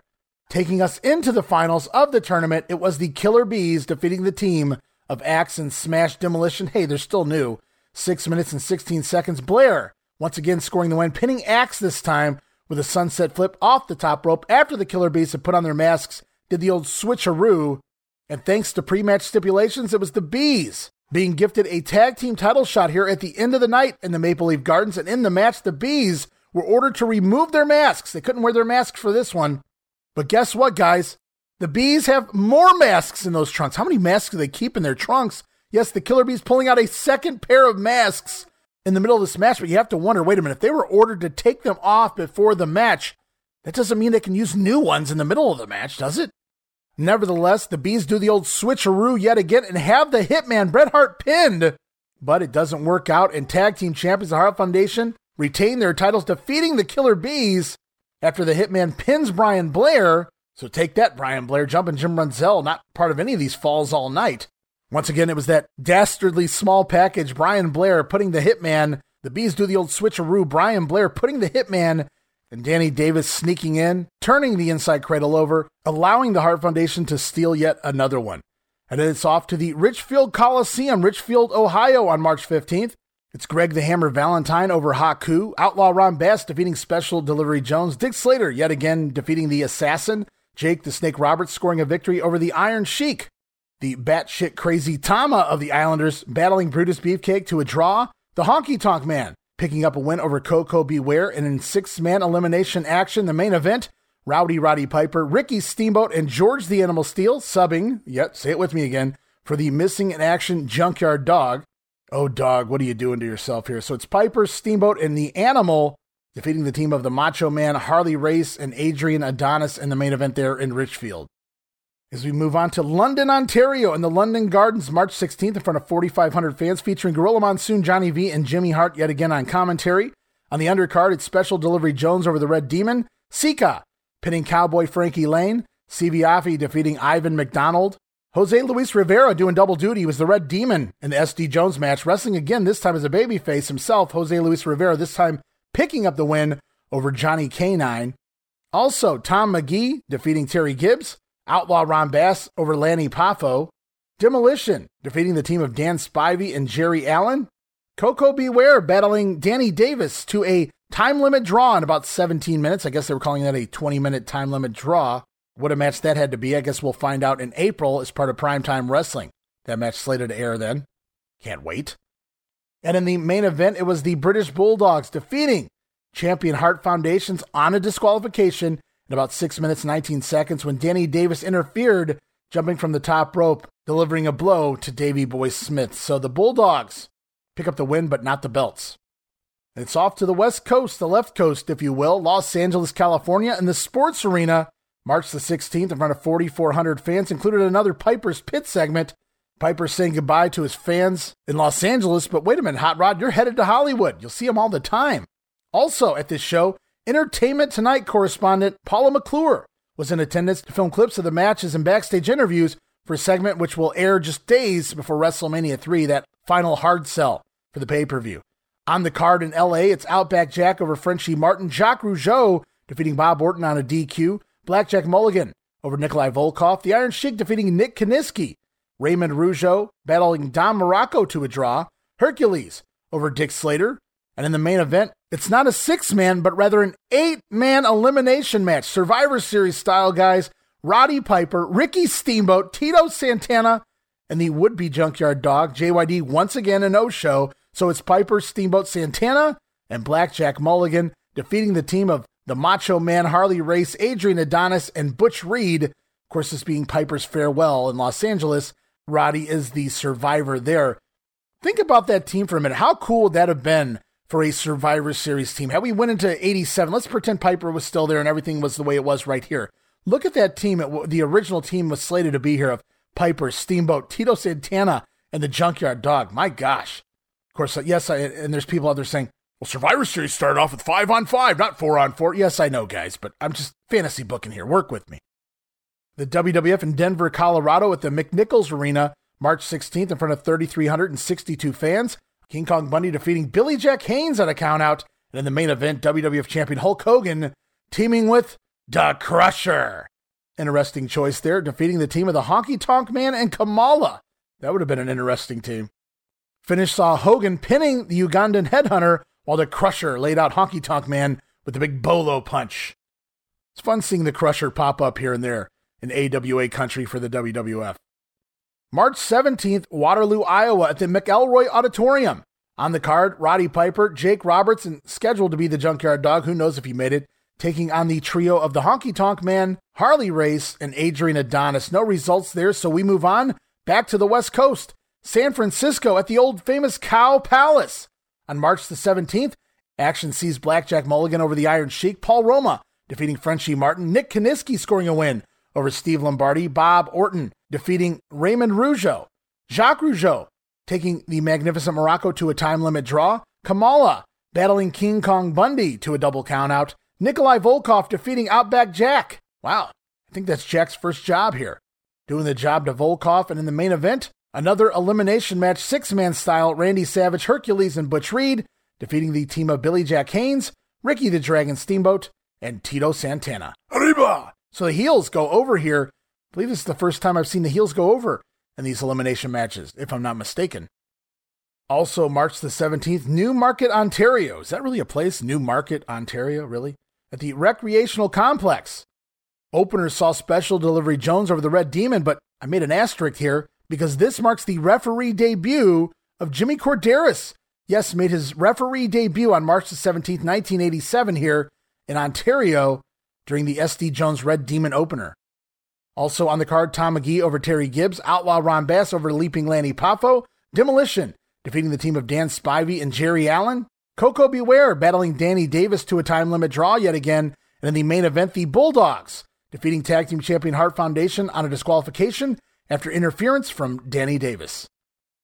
We move on to March 18th, getting oh so closer to WrestleMania. Milwaukee, Wisconsin, in front of 3,500 fans at the Mecca, sees the Can Am Connection defeat the Dream Team, Mr. Wonderful Paul Orndorff over George the Animal Steele on a disqualification. And in the main event, Yet another six man elimination match. Listen to this one, though. It's Jake the Snake Roberts teaming with Rick Martel of the Can Am Connection and the Crusher. And We'll talk more about that in just a minute. But it's Rick Martel, the Crusher, and Jake the Snake Roberts. What an odd trio. Defeating the team of Adrian Adonis, King Harley Race, and the Honky Tonk Man, Roberts, the sole survivor here. Now, you might be asking, what the hell was up with this babyface team? Well, the team was initially slated to be Jake the Snake Roberts teaming with Rowdy Roddy Piper and the Junkyard Dog. But as you know, Junkyard Dog's been MIA for weeks now, or at least for multiple events now. And Roddy Piper, well, we're going to talk more about that in just a minute as well. So, who to replace Piper and the dog in this main event but former AWA World Heavyweight Champion Rick Martel makes sense. And of course, the man who made Milwaukee famous, the Crusher. You couldn't ask for better replacements, at least in the AWA country, than Rick Martel and the crusher. Here in the WWF, yes, Rick Martel, former two time tag team champion with Tony Garea. Yes, he's hot right now with Tom Zenk as part of the Can Am Connection, but here in Milwaukee, they remember Rick Martel not that long ago as the AWA World Champion. And the crusher, well, he's been famous in this part of the country for decades by this point. But man, you want to talk about a match I'd love to see. This would have been it. Now, we get back to Roddy Piper for just a moment. The reason Piper begins no showing events basically from this point forward all the way to WrestleMania, Roddy Piper doesn't return until WrestleMania. Remember, he wrestled in Los Angeles, I believe, on the 16th, was it? And we haven't seen Roddy since then. That's because Roddy went back to his hotel room to take a shower and touched a live wire while in the shower. Yes, guys, electrocuted himself, and it was it was a pretty severe injury. There was question if Hot Rod would even make it to WrestleMania. So if you're wondering where Roddy Piper disappears to at this point, yeah, that's what happened. Unbelievable. I know. Crazy story. Roddy Piper getting ready to retire from the ring, making his last round of farewells, heading into the pay per view. And at this point, we don't even know if he's going to make the pay per view WrestleMania 3. Roddy Piper electrocuting himself while in the shower, touching a live wire. Unbelievable. Talk about dangerous. Kids, don't try that at home. But the action continues. Oshawa, Ontario at the Civic Auditorium March the 18th. Outlaw Ron Bass over Lanny Poffo. Tom Magee defeats Terry Gibbs yet again. Special Delivery Jones defeating Jose Luis Rivera. Demolition once again scoring a win over Dan Spivey and Jerry Allen. And this marks the end of Dan Spivey's run here, at least this run. Spivey actually suffers an injury during this match to his knee, tearing just about everything in there, and he won't be back until September. Danny Spivey yet again injuring his knee. He's had injuries with that before. It's kept him out in the past. In fact, he came in to professional wrestling because of past knee injuries in football. So demolition over Spivey and Jerry Allen here, and Dan Spivey now gone from the WWF till the fall. So for those people trying to include Spivey in their WrestleMania fantasy booking, this is why you can't. Also in Oshawa, Koko B. Ware battling Danny Davis to a double countout, and the British Bulldogs yet again defeating the Hart Foundation tag team champion Hart Foundation on a DQ after interference from Mr. Danny Davis. The WWF invades Chicago, Illinois, and the Rosemont Horizon. March the 19th in front of 7,391 fans. Tom Zenk battling Brutus Beefcake to a 20 minute draw. The Crusher gets some more playing time here in AWA country. Subbing for the missing in action Junkyard Dog yet again. Crusher teaming with Jake the Snake Roberts and George the Animal Steele. And that trio battling the team of Paul Orndorff, the King Harley Race, and the Honky Tonk Man to a double disqualification. So six man tag there, no elimination rules. The Crusher, George Steele, Jake the Snake Roberts battling Mr. Wonderful, the King, and the Honky Tonk Man to a double DQ. And in the main event, WWF Champion Hulk Hogan with Billy Jack Haynes in his corner, pinning Mr. Wonderful Paul Orndorff, subbing for the mighty Hercules here. Orndorff had Bobby Heenan and Andre the Giant in his corner. And you guys might be asking, well, what happened to Hercules? Because he hasn't really flaked out in the past. He's not really a no show kind of guy. He doesn't have any injuries right now. Where was Hercules for this show? Well, story goes that Hercules accidentally flew to Tacoma, Washington. Yeah, there was a show on the 19th as well in Tacoma instead of making it here to Chicago to take on champion Hulk Hogan. And with the Crusher subbing for JYD yet again, we're less than two weeks before WrestleMania 3, guys. And Junkyard Dog missing in action, no showing events heading into the biggest show in professional wrestling history. Just no showing left and right. This can't end well for the JYD. And we just talked about Tacoma. Well, here it is, March the 19th, the WWF at the Tacoma Dome in Washington in front of 5,980 fans. King Kong Bundy defeating Kamala on a DQ. Raymond Rougeau also scoring a win over Cowboy Bob Orton on a DQ in less than a minute's time. The Magnificent Muraco battling Jacques Rougeau to a 20 minute draw. Blackjack Mulligan scoring a win over Nikolai Volkoff in under a minute. And in the main event, six man elimination, it was Ricky Steamboat, Tito Santana, and Blackjack Mulligan in the ring again, this time subbing for the injured Roddy Piper. Steamboat, Santana, and Mulligan over the team of the Macho Man Randy Savage, Adrian Adonis, and the natural Butch Reed there. Look at this card, guys. Bundy over Kamala DQ. Raymond Rougeau over Bob Orton DQ. Muraco and Jacques Rougeau battling to a draw. Mulligan and Volkoff going under a minute. Not the greatest results you'd want here. As the WWF moves on to Omaha, Nebraska, the Civic Auditorium, March the 20th, in front of a sellout crowd of 10,120 fans.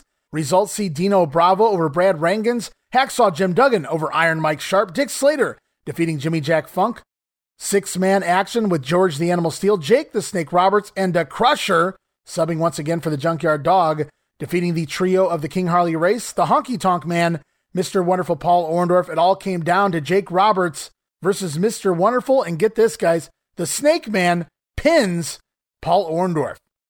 But we're not done yet. The main event, he made it back, guys. The mighty Hercules steps in the ring, but does the job to WWF champion Hulk Hogan. And also, March 20th, Sacramento, California, the Arco Arena in front of 11,111 fans. That's 11,111. A sellout at the Arco Arena. Listen to the card. Paul Roma over Steve Lombardi, the Iron Sheik defeating Nick Kiniski. Outback Jack down Frenchie Martin. Raymond Rougeau over Cowboy Bob Orton. Don Muraco battling Jacques Rougeau to a time limit draw. Blackjack Mulligan over Nikolai Volkoff by a disqualification. King Kong Bundy battling Kamala to a double countout. And in the main event, six man elimination action, Ricky the Dragon Steamboat, Tito Santana, and Blackjack Mulligan subbing for the injured Roddy Piper over the trio of Adrian Adonis, Butch Reed, and the Macho Man Randy Savage. And you might be wondering, listening to this card, this sold out the Arco Arena, 11,000 plus in their seats. Well, you got to remember, this show was sold under Piper's farewell tour. So this was to be Roddy Piper's final match in Sacramento as we head into WrestleMania 3. But Roddy misses yet another date due to his injury, and the fans, well, that's why they say card subject to change. As we move on, it's our final set of TV tapings, our final two nights of WWF action heading in to WrestleMania. Night one at the Thomas and Mack Center, Las Vegas, Nevada, the WWF's debut in Las Vegas. March the 21st, Superstars taping. The report here by a young fellow the name of Michael Tenay. Mike Tenay, huh? All right. And remember, guys, this is not full results of the tapings. These are just random notes from the shows. In fact, all of the matches and segments taped on the next two nights of Superstars and Wrestling Challenge tapings won't air until April into maybe even early May in the WWF. Remember, they're taking a lot of time off in April after WrestleMania, thus, they're getting their tapings out of the way now. So we'll see if they give away anything that's to transpire at the big pay per view. Let's take a look. Let's see what Michael Tenay had to say. So here we go with results 14,434 fans in attendance, 11,942 paid. In some of the dark matches, the Shadow, Randy Colley, once again doing the Shadow gimmick rather than the Assassin, going over on Leaping Lanny Poffo. So there might be something to this Shadow character. Also, Hacksaw Jim Duggan defeating Nikolai Volkoff, 5 minutes and 8 seconds. Tenay reports the last thing before the tapings began rolling saw Howard Finkel introduce Missy Hyatt, who was given one line to recite. She said, Let's hear it for the Runnin' Rebels. The Runnin' Rebels is the nickname for the Las Vegas College basketball powerhouse team in the midst of the NCAA tournament here back in 1987. Also, the hottest sports team in town at the time. So, yes, Missy Hyatt being used as a babyface with that line. The line was strictly cheap heat, obviously, to make sure Missy Hyatt would get the favorable reaction when she came out to do her segments later in the show. Some other notes from the Superstars taping. It's reported that Greg Valentine and Dino Bravo, now with bleached blonde hair. So we've cracked the code. I assume that Bravo's first appearance with the bleached blonde look will be WrestleMania 3 because this won't air until April. But here it is, the tapings here at the end of March. It's Greg Valentine teaming with the now bleached blonde Dino Bravo. They were introduced as the new Dream Team and won a squash match. Bravo doing most of the work in order to get himself over as the new partner of Greg the Hammer Valentine. Also on the show, the Honky Tonk Man won a squash. Jimmy Hart at ringside with a sign that read "Ban the DDT." So that looks like the Jake and Honky Tonk Man storyline will continue after WrestleMania. Then came the debut of Missy's Manor. In a plush apartment type setting, says Mike Tenay, I call it a penthouse. Missy Hyatt wears leather outfits, a new one for each hour, and the mic is on the ground so that she has to bend over and pick it up for each segment. Segments are mainly sexual innuendos, says Mike Tenay here, and we're going to get our first gander, our first look, well, our first listen to Missy Hyatt and Missy's Manor. Or is it Missy's Manners? Missy's very first guests, Bobby the Brain Heenan and the King, Harley Race. Ladies and gentlemen, Missy Hyatt.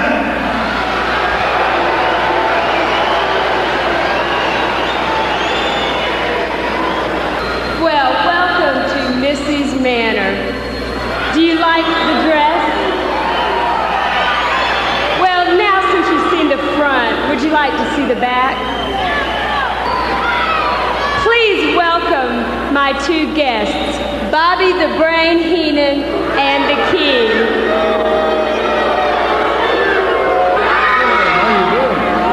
How are you? I feel great. Would you sit down?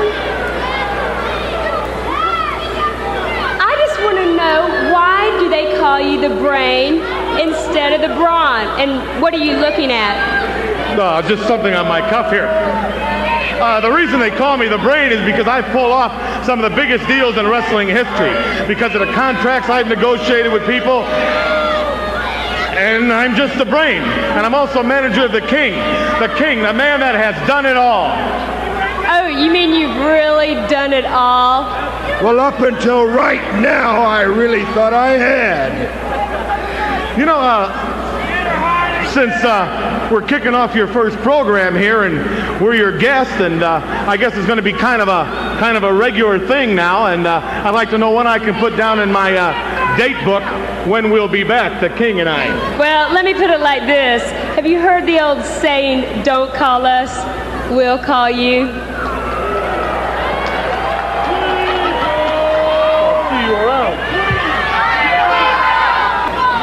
Well, I'll see you here next week on Missy's Manor.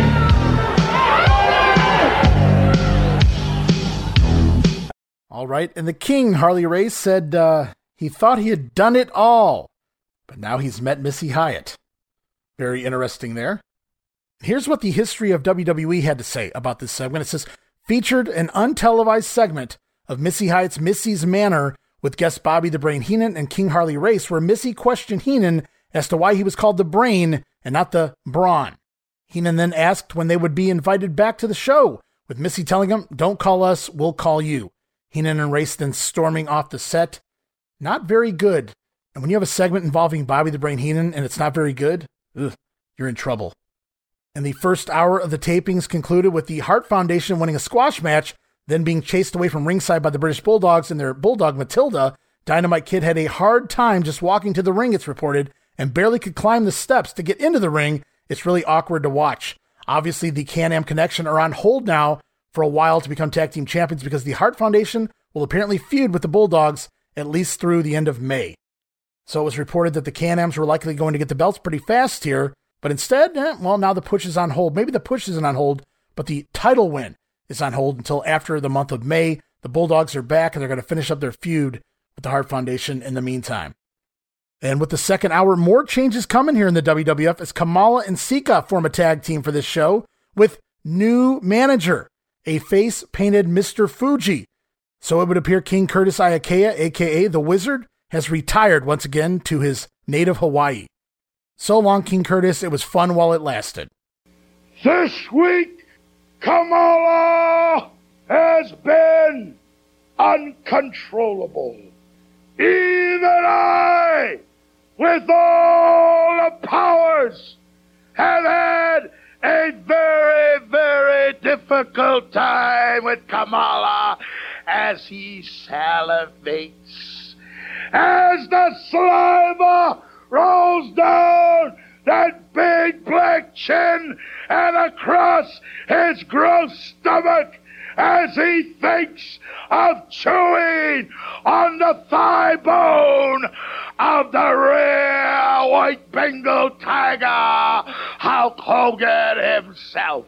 You see, Kenneth, the entire eyes and ears of the world, from the heart of Africa to the Golden Triangle of Chiang Mai to Singapore to everywhere the United States will be riveted on the hallowed Sports Center in Boston, the famous Boston Gardens.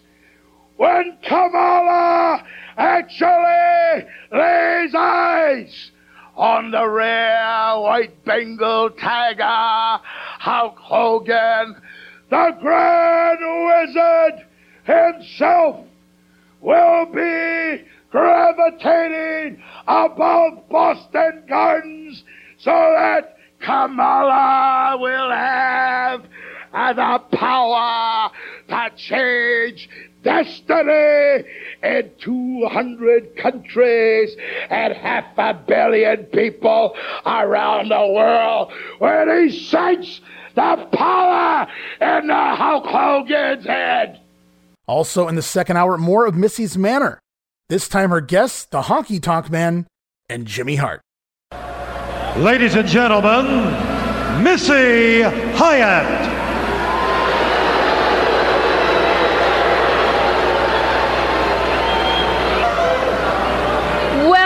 to Missy's Manor. And I feel just about as good as I look.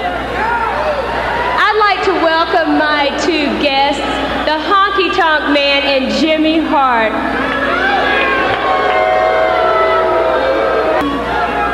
Mercy! You look pretty good, baby. Oh, please I, I sit can, down. I can see you like the honky tonk man already. Um, I was just wondering, where'd you get those clothes? Missy, I, I, I, I'd rather talk about me and you and later tonight, but it seems you're just like everybody else. You want to know all the personal things about the honky tonk man. And I'll tell you where I got my clothes. There's a little place in Memphis that makes them for the honky tonk man. They do a pretty good job on them. And I can tell that you want to run your fingers through my hair. I can tell you want to touch me. Um, I'm really not into that greasy kid stuff, but there is something. That guitar, I mean, you carry it around with you, but I've never heard you sing. Well, I don't sing because I know all the people in the World Wrestling Federation, they love the honky tonk man. They're behind me 100% in everything I do, and until they learn to appreciate me, they're not going to hear me sing. Well, hey, if your singing's as good as your wrestling, yeah. Let me tell you something, sweetheart. Hey, when the honky tonk man sings, all the girls scream. And I can see you winking those two big blue eyes at the honky tonk man right now.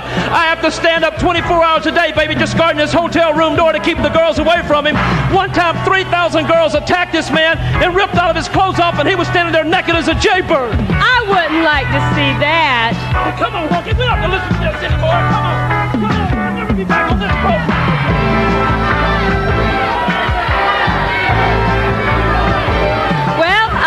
See you next week, right here in Missy's Manor.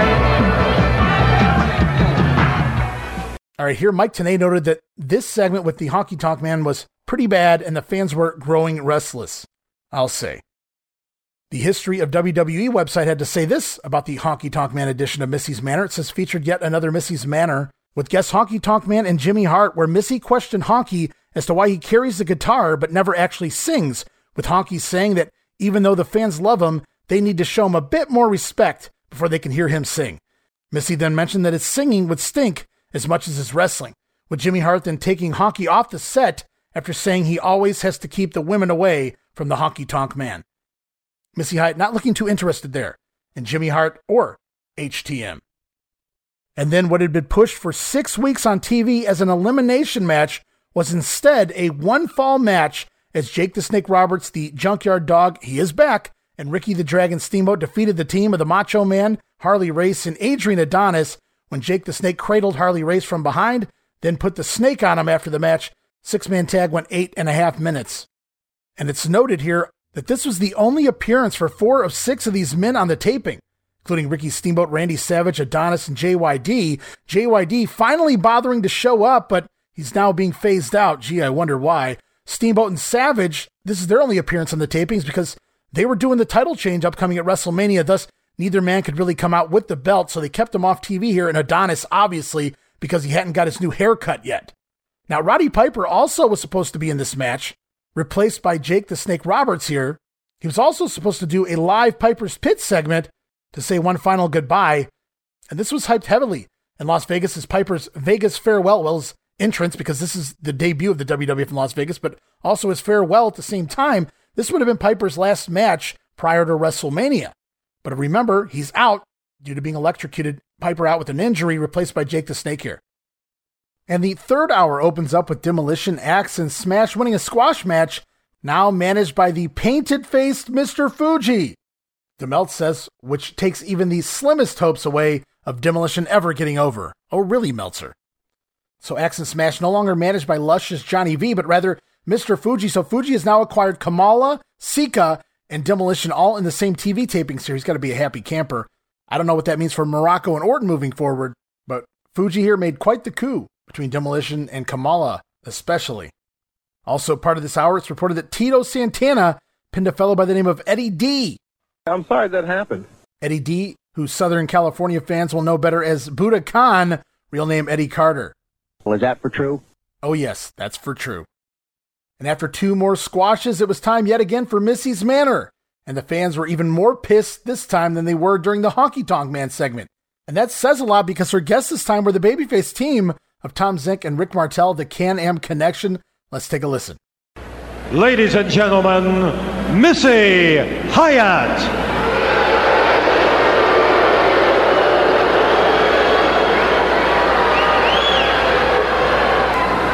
Welcome to Missy's Manor.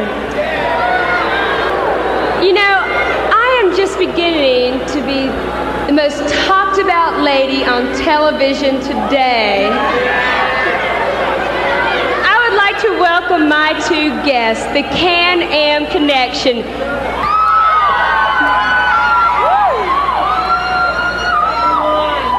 Please sit down. Woo. Woo. I like this. well, I know that y'all are just the two greatest and probably the most hottest tag team today. Well, it's getting a little hot around here, isn't it, uh, Tom? Yeah, it is. Uh, just like in the ring, you know, with all those bodies flying, uh, things have a tendency to get a little hot out there. Excuse me, Missy, but I uh, accidentally there your foot is rubbing against my leg, uh, so. It's no accident. you know, speaking of legs, uh, you have got the two best looking bodies I have seen. How do you get such nice muscles? Well, you don't look. you look pretty good yourself, uh, Missy. I, but to uh, consider the question, we uh, we work out about four times a week. We work out about four times a week. We get in there for at least two hours. It's exciting. We have a great workout, and after we get out of that workout, we got a great pump. I bet you do. So, how do you like Missy's Manor? We love it. It's a great place. Uh, you have nice taste, and you know, I bet you have some other rooms that look as nice as this one. Would, would you mind? I'm sure, Tom. You know, if you could give us a guided tour. Yeah. But of course. Okay, and it's reported that the fans booed the segment heavily. And when it started, about 75% of the crowd wouldn't even turn around to watch the interview at the back of the arena. And so, after Missy Hyatt turns down proposals from Bobby Heenan and the Honky Tonk Man in the first two episodes of Missy's Manor, she winds up asking both Rick Martel and Tom Zenk to take a walk through her manor. She's going to show them around, if you know what I mean. Doesn't seem to really get over with the fans in attendance. And it's kind of funny because you fast forward Missy Hyatt's book uh, on the on the back page, uh, Tom Zenk and Brian Pillman. Tom Zenk says something along the lines of, "Her Pillman and Zenk made a great tag team under the covers." So take that for what you will. Missy Hyatt hitting on the uh, Can-Am connection, and they don't seem to mind. Martel and Zenk offer the grand tour of Missy's Manor, if you know what I mean. DeMeltz comments on these tapings of Missy's Manor. He says, From what I'm told, none of these segments will air.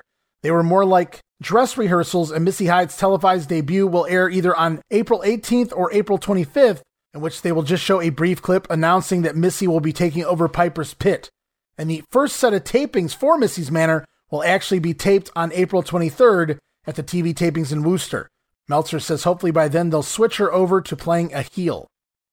Also on this taping, Billy Jack Haynes teams with Blackjack Mulligan over the team of Rick Renslow and Dave Wagner, Mulligan pinning Renslow there. But during the squash match, Hacksaw Duggan comes to ringside in street clothes with a 2x4 and a ringside ticket in his mouth. The place goes absolutely nuts for Hacksaw, it's reported here, as he has a ringside seat for the upcoming match, which sees a six man tag team battle, Natural Butch Reed teaming with the Iron Sheik and Nikolai Volkoff, taking on the team of Sivi Afi and the Islanders.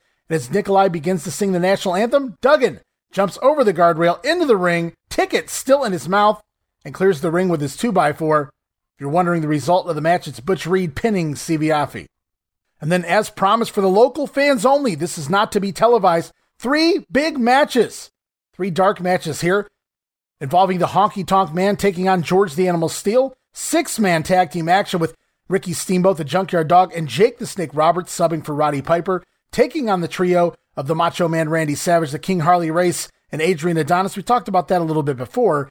And in the main event, it was slated to see WWF Champion Hulk Hogan battling Hercules. Three big dark matches here, and we have promos for all three. We're going to listen to them in succession, so pay attention closely. Promo's going to start with Bobby the Brain Heenan talking about Hercules taking on Hulk Hogan. We're also going to hear from both the Honky Tonk Man and George the Animal Steele about their upcoming matchup. And then more promos from the Macho Man and Hercules, as well as Rowdy Roddy Piper and WWF Champion Hulk Hogan. Lots of promos coming your way. Take a listen. All right, ladies and gentlemen, get ready. This great city of Las Vegas, Action City. Get ready for the debut of the World Wrestling Federation out of the campus of the University of Nevada, Las Vegas, Mack Center. Saturday night, March the 21st, the World Wrestling Federation is going to be right here in town in this great state of Nevada. And I personally am looking forward to getting back and spending time with, with the many great fans that we have here in the Las Vegas area. 7.30 p.m. start, by the way, on the 21st. Jake the Snake Roberts will be going against Ugandan Headhunter. Come out of that match to start sharply at 7.30 p.m. Bobby Heenan with all that's happening in regard to WrestleMania 3 at the Silverdome back in Pontiac, Michigan. Now, all of a sudden, you have demanded, you haven't insisted of promoters a non-title bout for Hulk Hogan against your man Hercules. What do you got up your sleeve? Oh, I've got a lot up my sleeve. You see, I'm saving you, Hogan. You take a cat and you put a parakeet in there with them, and all the parakeet does all day long is try to survive. And the cat knocks all the feathers off the bird. And then that little, little, little yellow bird stands there and shivers and freezes. See, Hogan, you're that yellow bird. Andre the Giant is that big cat, and all these other feathers are the thing I'm the things I'm planning. I wonder if See, we could right- talk wrestling here instead of canaries? Sure, we can talk about whatever you want to talk about, but don't talk to me about it. Mr. Hogan, it's a non-title match. That's the way I want it, because I don't want that title to slip to anybody else. But Andre the Giant on the 29th of March in WrestleMania 3. But here, Saturday night, March 21st in Las Vegas, the town that I made famous. See these? I am old Blue Eyes. That's what they call me here in town. So it's a non-title match. You can have Sinatra, Tom Jones, you can have anybody you want. The Misfits, I don't care. Because Hogan, you are going to be hurt. And you're going to be hurt real bad. Maybe not real bad, but bad enough so when you get in the ring with Andre the Giant, it's all over. See, Hercules is the most powerful athlete probably in the world today, next to Andre the Giant. And right here, Las Vegas Strip, the desert, Hoover Dam, everything you said is Hulkamania is great. Say what you want. Talk is cheap, big mouth. You got to get in that ring and prove it. Remember, non-title. I don't want you to lose that title one bit. But I want everybody, everybody right here in Vegas to see your carcass carted out of that building. You are going to be hurt. And I'm going to roll them bones and pull them one-arm bandits and make a bet. All right, I thank you very much, Bobby And then Heenan. I'm going out to the ranch and see some friends of mine. Well, I want to say a special hello to my very dear, close personal friend, Angie, at Caesar's Palace. I look forward to seeing you at the Max Center for the debut of the World Wrestling. I don't know the number. I got to get a hold of her somehow. Bobby Heenan, yes, Hercules to meet Hulk Hogan, non-title matchup at the debut of the World Wrestling Federation. It's one you won't want to miss. Get your tickets in advance. I got the number. You have you have the number? Just a second. Wait, hold on. All right, fans, we're going to be in Las Vegas, the debut of the World Wrestling Federation Thomas and Mack Center, Saturday night, March the 21st. Dave Aronson, I expect to see you out at the University of Nevada, Las Vegas. The debut in an untitled bout, by the way, Hulk Hogan will be going against Hercules. Andre in the corner of Hercules, Billy Jack in the corner of Hulk Hogan. George the Animal Steele. George, come on out. The opening bout, you're going to be facing the Honky Tonk Man. George, George Steele, please. At 7.30 p.m. this mean... George, come on, George. I know it's like pulling teeth. George, come on in. If George, don't be so shy.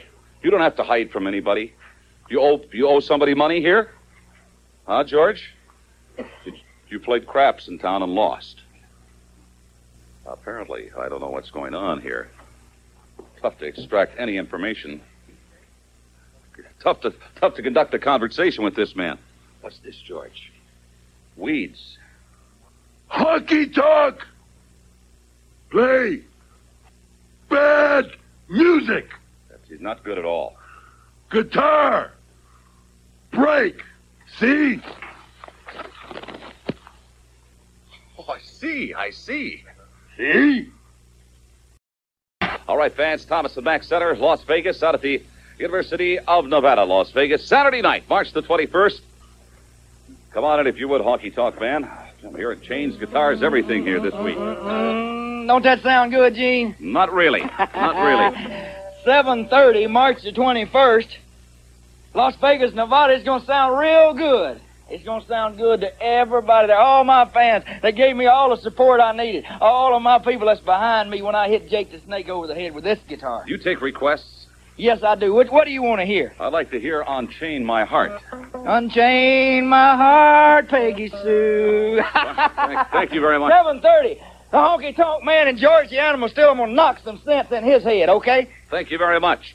Oh, Intercontinental Champion, Macho Man Randy Savage, you're involved in a six man tag. It's going to be Steamboat Junkyard Dog and Rowdy Roddy Piper, first and last time in Las Vegas, meeting you and your partners, the King of Wrestling and Adrian Adonis. Possible three versus one type situation. Could happen. Could yeah, happen. Could happen. And I single you out. Whoever you are, yeah, Ricky the Dragon Steamboat Dog, Mr. Piper, Junkyard Dog, Wild Times in Las Vegas, Nevada. No gambling type situation here. Hey, a non-title. I can let my hair down, yeah.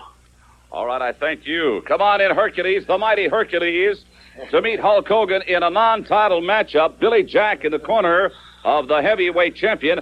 And in your corner will be the eighth wonder of the world, Andre the Giant, and Bobby Heenan. Wonder of the world, Bobby Heenan. You know, Hulk Hogan, you know what it is to be a great fighter. You know what it is to be a great warrior. But Hulk Hogan, you don't know what it is to be a great hunter. And I am on the hunt. When the moon is full and the lunar cycle is through, March 21st, when the sun rises, I come down from Mount Olympus. Hulk Hogan, things will be as they should be. The universe will be in accord. Hulk Hogan, I've got Andre the Giant in my corner, Bobby Heenan in my corner. You have nowhere to go. You got nowhere to hide. When I put that backbreaker on you this time, Daddy, I'm not letting go. And then bones are to start breaking and muscles start ripping. Hulk Hogan, this is the. Get ready, Las Vegas, Saturday night, March the 21st, out at UNLV. All right, World Wrestling Federation debuts here in Las Vegas at the Thomas and Mack Center out at the University of Nevada, Las Vegas campus. Coming up on Saturday night, March the 21st, Saturday, March the 21st, the very first time for the very best in professional wrestling, the World Wrestling Federation. Opening at 7:30 p.m. This one is a main event in itself. George the Animal Steele in Las Vegas to go against the Honky Tonk Man. Rowdy Roddy Piper in your first and last appearance for the World Wrestling Federation here in Las Vegas. You're going to be teaming up with Ricky Steamboat and the Junkyard Dog in a six man tag against you know who Macho Man Randy Savage, the king of wrestling. and The man who contends he's going to give you a haircut in uh, WrestleMania 3, Adrian Adonis. Well, I figured for once, just for once, I'd give the folks something that they could make a sure bet on. You bet on me winning. That's what you bet on. You see, I got all these guys in there, Steamboat, JYD. They, you know, they don't, I'm not sure about them. I'm not sure where they're coming from. I know about Savage. I know about Harley Race. And I know about AD. You see, so I figured to myself, I better have someone, someone that can do something to watch my back in the corner. And I thought to myself, who do I know that can fight the best? Well, it's got to be someone I fought, I think to myself. And then I said to myself, the world's heavyweight champion. I asked him, would he mind watching my back? Just a little bit, huh? Would you mind watching my back? And when Andre's in your corner, I will watch your back, brother. And he said, yeah, yeah. He said, yeah. He said, recreate. Yes, sir. Ah, he's there. Well, you know me, Gene. Usually I'm not a betting man, brother. But now that I know what Piper's game plan is, that when he walks out, he's going to take the whole world by storm. I laid the whole wad on Roddy Piper. I didn't have to know who he was fighting. I didn't have to know who was on his side, man. Because I've been using him, man. I've been using him for the psych, brother. For the non-title match, Las Vegas, Nevada, brother. Hercules Hernandez. I know it's all a plan. I know it's all a plot for the gold, for the setup, for WrestleMania, for the Weasel family. And under normal circumstances, I'd be scared to death. But watching this man, watching him work, man, watching him steal, lie, cheat, whatever he has to do to protect his family and friends. That turned me on. That made me realize I could break Hercules in half and go on to bigger and better things like squashing that no good, fat, ugly giant. Thank you, Mr. Piper.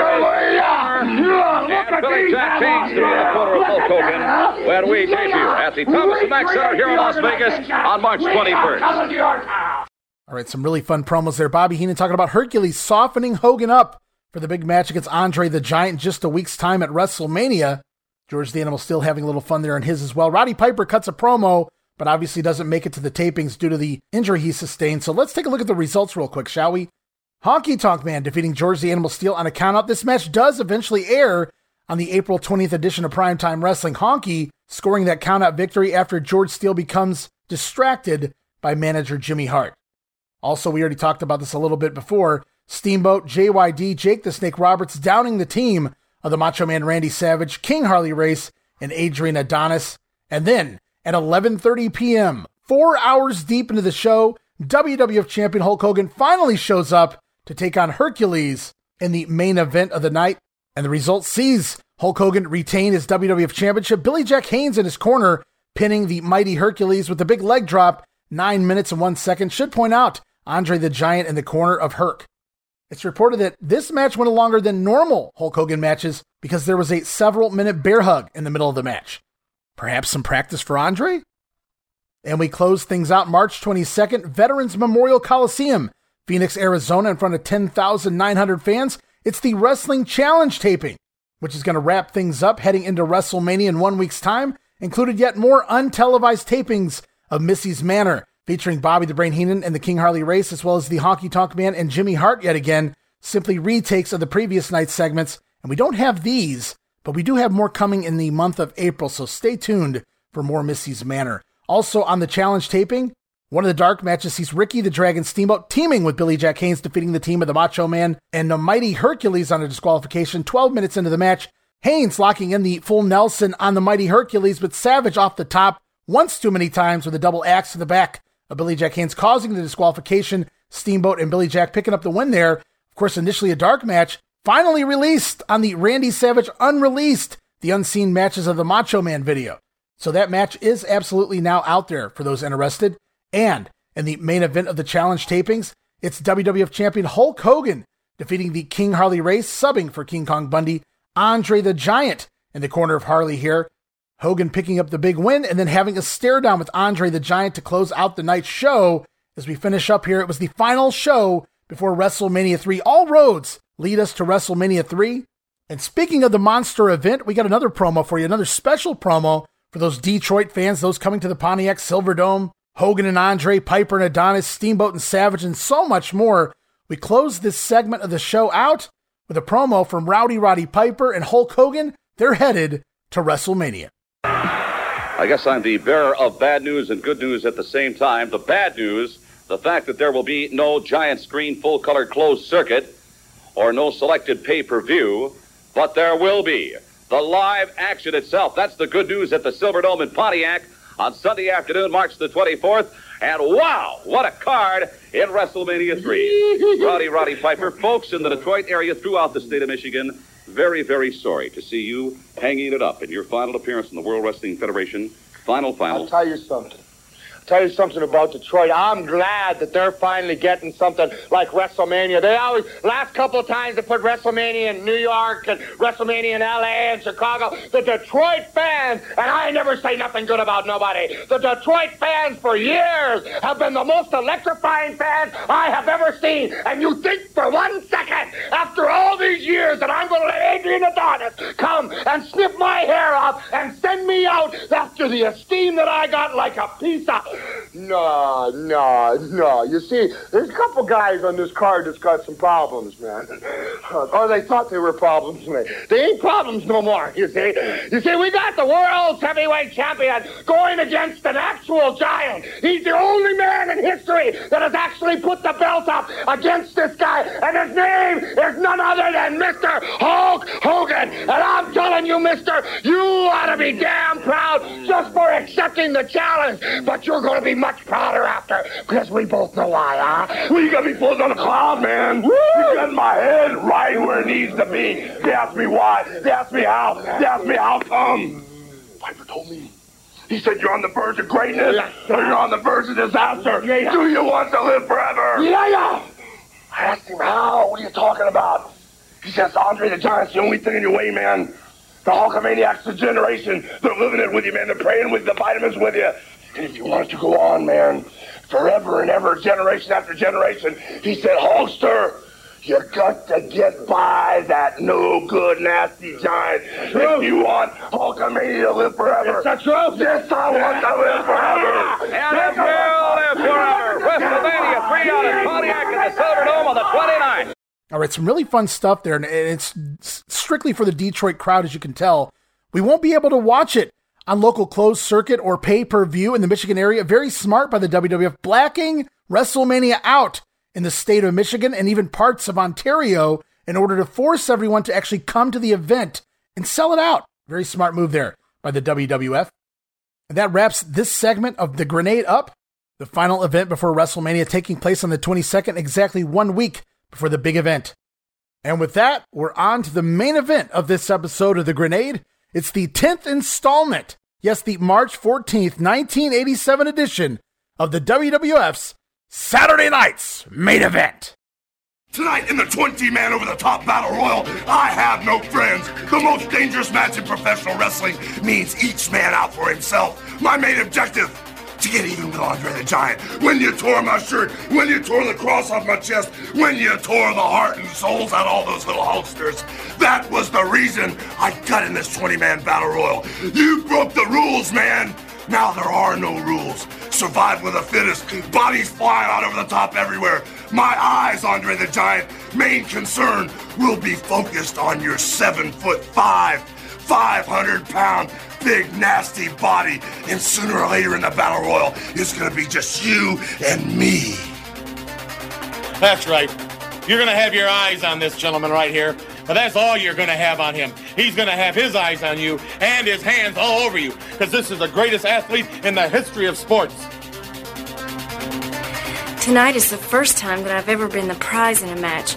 If Randy wins, I stay with him.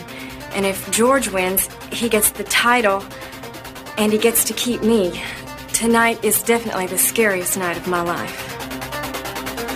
if she thinks she's scared, imagine how Tito Santana and Danny Spivey feel when they meet the Hart Foundation for the first time on Saturday Night Main Event with the World Tag Team titles at stake. It may be our first time, but it'll be their last time. it's a fact, men get hungry. But Damien hasn't eaten in over a month, so he's ready, ready. So why don't you join us? A special invitation from the snake. Watch us feast on 400 pounds of white meat, known as King Kong.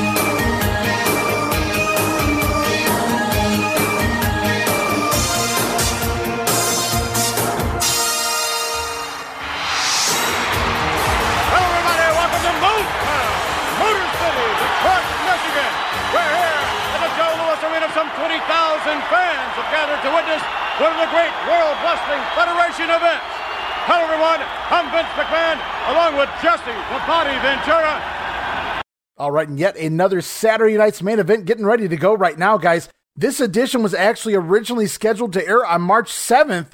It was actually bumped up another week due to the Easter Seals telethon. Emanating from Detroit, Michigan, in the Joe Louis Arena, the same area of which we're going to see WrestleMania 3 in just a couple weeks' time. And while airing on March 14th, this was actually taped back on February 21st. And as we heard on the promos there, Miss Elizabeth going to be the prize, a fucking prize, guys. Miss Elizabeth, the prize of the IC Championship match between the Macho Man Randy Savage and George the Animal Steele. Should Steele win the title, not only does he get the belt, but he gets Miss Elizabeth as well. Elizabeth referring to this as the scariest night of her life, and that's saying something after being with the Macho Man all these years. From there, we heard from Hulk Hogan as well as Bobby Heenan, who had Andre alongside him. Both of these men will be part of that 20 man battle royal later here tonight. Hulk Hogan says there's no friends in a battle royal. It's every man for himself. But his main objective tonight is Andre the Giant. Hulkster said Andre broke the rules, and now there are no rules, brother. Meanwhile, on the other side of things, we heard from Bobby the Brain Heenan, Andre standing there silently, letting his manager do the talking. Of course, the Brain said that while Hulk Hogan might have his eyes on Andre, the Giant will have his hands on Hulk Hogan. We get some fun Andre the Giant facials in that promo as well. Also, we heard from the Hart Foundation and manager Jimmy Hart, it's their first title defense. As the Harts say, it'll be their first time, but it'll be Tito, Santana, and Dan Spivey's last time. And they ain't lying. Also on tonight's card, Jake the Snake Roberts, the newly turned babyface Jake the Snake Roberts, scheduled to take on King Kong Bundy. Roberts proclaimed that Damien hasn't eaten in over a month, so it's time to feast on over 400 pounds of white meat. And King Kong Bundy here tonight. And the actual original version of Saturday Night's main event here back in March of 87, still using the Obsession song by Animotion, but the WWE Network version, the Peacock version, and our version here, we went with the second Saturday Night's main event theme just to prevent any copyright issues. And it's almost time to get to the ring. Our first matchup, the Intercontinental title and Miss Elizabeth on the line between the Macho Man and George the Animal Steele. But did I mention we have a 20 man battle royal coming up later in the show? Two of the men involved WWF Champion Hulk Hogan and Andre the Giant. And right now it's Mean Gene Okerlund standing by with the Hulkster.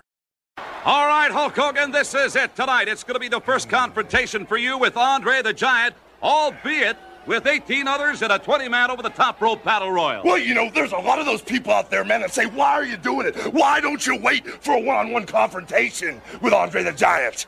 Well, Mean Gene, those few people who say that, they aren't Hulkamaniacs, man. The Hulkamaniacs know I like living in the danger zone, man. They know that after Andre the Giant tore the heart and the souls out of all those little Hulksters, I'd take him anytime, anywhere, any place I could. I don't care if there were 450 men in that battle royal. I would still have my sights set on Andre the Giant. I don't care if all of Heenan's men came after me at the same time. I would still have my eyes set on Andre the Giant.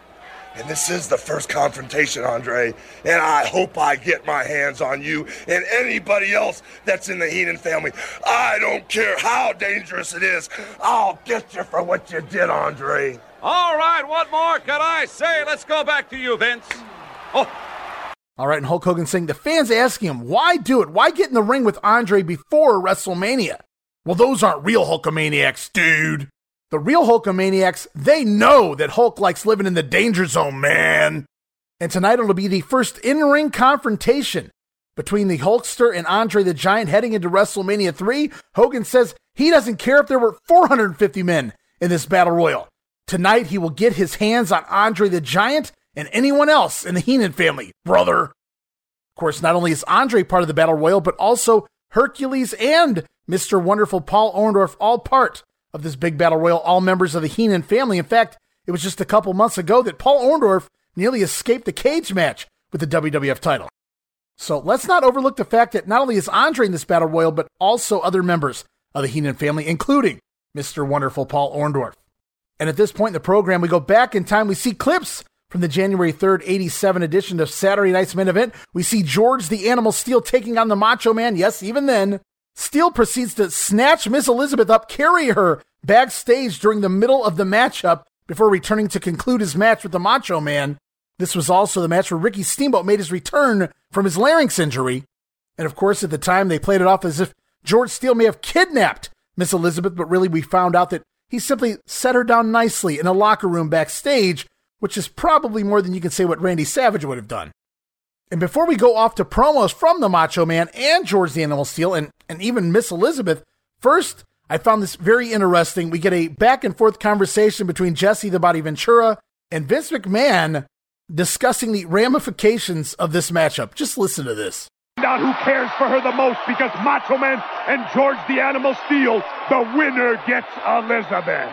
What a prize! Standing by right now, Mean Gene Okerlund. Ventura says, The winner gets Elizabeth. And Vince responds, What a prize! What a prize, pal. Vince McMahon referring to Elizabeth as nothing more than a prize. Wow, I sure love to win Miss Elizabeth myself. And now it's once again backstage to Mean Gene Okerlund, this time standing by with, well, he tries to interview Elizabeth, but she's interrupted by the Macho Man. All right, thank you, Vince. With me right now, the Intercontinental Champion of the World and his manager, the lovely Elizabeth. Elizabeth, we've all seen what happened in a recent main event. Are you fearful that George the Animal Steele might try something tonight? Well, Gene, I am scared. What are you just- scared? No, that's uh, you talking to her right there. Scared woman, man. I'm the Macho Man Randy Savage. Yeah, I will prevail. Yeah, because I'm psyched up. Randy, have you ever had more on the line than you have tonight? I mean, your belt's on the line and also your manager, Elizabeth, although some say she's more than just a manager. Listen, you little duck pin, man, I could slap you right now and throw you right through that Saturday night main event. Right there, yeah. Don't you worry about my relationship with Elizabeth. The important thing is that I'm going to take that hairy bozo out there, George the Animal Steele, put him down and pin him one, two, three. It'll hurt him real bad. Understand that? Yeah, oh yeah. Real intense. Yeah, go ahead. Yeah. Guess what, Elizabeth? Let's go on down that aisle No, right no, no, now. no, wait a minute. Not tonight, not tonight. Elizabeth enters last. Those are the rules, Randy Savage. Oh, yeah, rules. Well, rules are made to be broken, and your neck could be broken. You understand that? No, it's Do okay. nothing. I'm gonna go put him away. All right, apparently a very nervous Macho Man Randy Savage with everything on the line tonight. I can't wait. All right, and I love it there. Macho Man telling Mean Gene, I'll throw you through that Saturday night main event right there. Aha! Throw you through that Saturday night's main event. He's referring to the sign in the background. I just wrote LOL. Gene trying to ask Miss Elizabeth, Are you scared of the outcome here tonight? But Macho Man says she has no reason to be scared because he's the Macho Man Randy Savage. Aha! I like it. Per the usual, Savage tries to order Liz around. Let's go, Liz! Mean Gene reminds him, No, not tonight, Randy Savage. Elizabeth enters last. So Savage to the ring, IC champion Randy Savage to the ring, all by his lonesome, and we cut backstage yet again. Mean Gene Okerlund once again trying to get an interview with the lovely Elizabeth. Elizabeth, uh, you look ravishing. It's going to be a big night for everybody involved. Oh, yes, it is, Gene. I'm just worried that somebody might get hurt. Well, that happens in this kind of. Elizabeth! You're drooling, George, please. Manager! That's right, George. She is the manager of the Intercontinental Champion, Macho Man Randy Savage. Manager! That's right. George's manager! Well, not yet, George. You're going to have to win Elizabeth in the match tonight. You understand that? Win? Elizabeth! Bye bye! Well, I, I hate to say it, Elizabeth, but you could flip a, a coin. Heads you lose, tails you lose. Not a real comfortable situation to be in. Let's go back to you, Vince. And all right, Gene gets a few words with Elizabeth there before she's interrupted yet again, this time by George the Animal Steele. Elizabeth's main concern in this match is that somebody might get hurt. Then in comes the animal. Elizabeth, manager, points to himself, George's manager. Of course, from there, Mean Gene reminding the animal that he has to win the match here tonight in order to receive Elizabeth as his prize. Then the animal's off to the ring. Bye bye. Okerlund then telling Liz, You can flip a coin and heads you lose and tails you lose. From there, we saw a very uncomfortable looking Miss Elizabeth looking down at the floor as the animal heads off to the ring. Both champion and challenger now in the ring, awaiting the arrival of the lovely Elizabeth. But we head backstage yet again for a third time. This time, Mean Gene Okerlund standing by yet one more time with Miss Elizabeth. Well, Elizabeth, a very scary situation you're in tonight. However, the good wishes of an entire nation will head to the ring with you tonight.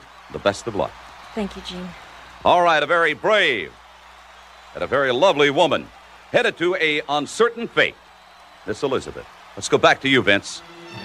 All right, back here at ringside. Wait just a minute, McMahon. Did you see that little bald-headed pervert Okerlund looking at Elizabeth when she left? What do you He's mean a by that, disgrace. He is a disgrace to the broadcasting industry. All right, and Gene saying that good wishes coming from an entire nation tonight. As Liz responds with two simple words Thanks, Gene. The poor girl. Elizabeth heads off to what Mean Gene calls an uncertain fate. Okerlund closes it up, saying, a very brave. Then he pauses, and if you're wondering what he's doing there, he's actually staring at Elizabeth leaving, looking at her backside. So a very brave and a very lovely woman. As we cut back to ringside, Jesse Ventura even points out calling Gene Okerlund a bald headed pervert. And it is to the ring. We've seen the entrance of the IC champion Randy Savage. We've seen the challenger George the Animal Steele. And out third, it's the prize. The winner gets the lovely Elizabeth out to the ring, and Liz outflanked by security as she's forced to climb into a lifeguard's chair as if she was a prize or something. Elizabeth showcased center ring facing the hard camera on the outside of the floor, sitting in a lifeguard's chair so that she both sticks out for the fans in attendance as well as us at home as a constant reminder to what's at stake here. And as the match gets going, George Steele comes over immediately, to speak with Miss Elizabeth, but the Macho Man off the top rope, double axe handle out to the floor onto Steele immediately as the match gets going. And right away, Savage trying to escort Elizabeth away from ringside, either to leave the match or at least to lock her in a closet somewhere. Take your pick. But the Macho Man doesn't get too far. Is halfway up the aisle. The Dragon's music begins to play. Yes, Ricky Steamboat makes his way out into the aisle, blocking Savage from leaving ringside, forcing the Macho Man to back up all the way to the ring and roll back inside. Savage now, with his attention focused on the Dragon, calling for Ricky Steamboat to get in the ring. But what the Macho Man doesn't realize is George the Animal Steele standing right behind him. And the animal attacks the IC champion from behind, mauling the Macho Man as Elizabeth finally placed in that lifeguard chair. In the middle of his offense, George the Animal Steele randomly decides to snack on a buckle, a little turnbuckle padding, a little stuffing. Sure, why not? And it's at that point, with George Steele distracted with his snack of the evening, Randy Savage from behind with a high knee into the back of the animal, sending him hard into the corner. From there, Savage up to the top rope, flying double axe handle back inside, as now the Macho Man begins to work over George Steele. But it doesn't take long for the animal to come back, gouging at the Macho Man's face. At one point, the Macho Man trying for a clothesline, but the animal catches the arm and begins biting, eating at the arm of the Macho Man. And then Steele grabbing Savage by his throat with both hands, lifting Savage in the air, double handed chokehold. Steele throws the Macho Man down to the mat, and then it's time for George. Well, it's feeding time again. The animal back to chewing on yet another turnbuckle pad. But this time, when Savage comes to attack from behind, George is waiting, grinding the turnbuckle stuffing into the face of the Macho Man, even tossing some at the referee Dave Hebner as well. Don't get too close, Dave. And the unorthodox animal to the outside of the ring, attempting to assist Miss Elizabeth down from her chair. And now it's the animal who tries to begin walking away from ringside with the lovely Elizabeth but he's blasted from behind by the Macho Man. Now the two men out on the floor, down goes Steele as the Macho Man runs back, picks up the lifeguard chair over his head, and drives it down on top of the animal, leaving Steele down on the ground and laying underneath the lifeguard chair, which is uh, somehow legal in this match, apparently. As Dave Hebner continues to make the count, George Steele out on the floor with the lifeguard chair buried on top of him, blatantly used by the Macho Man. However, George the Animal Steele counted out after 4 minutes and 32 seconds of action as the Macho Man wins the match and presumably gets to keep Elizabeth as a prize. But we're not done yet. Miss Elizabeth disappears from ringside as the animal tosses the lifeguard chair into the ring. Savage comes at him with the Intercontinental title belt, but Steele runs off the Macho Man, keeping the IC title for himself.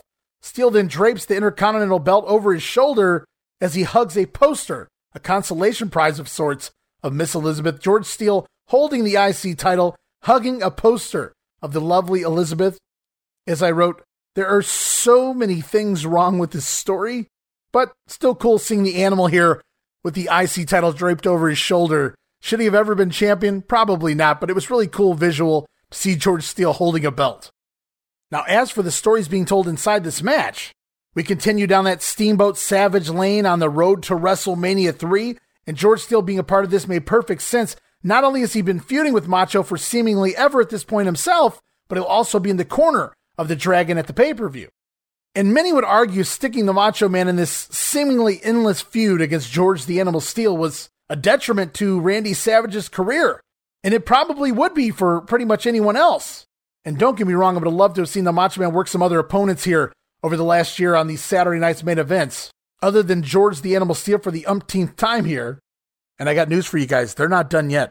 But truth be told, and I may be in the minority here, but I really enjoyed the Macho Man George Steele match at WrestleMania 2.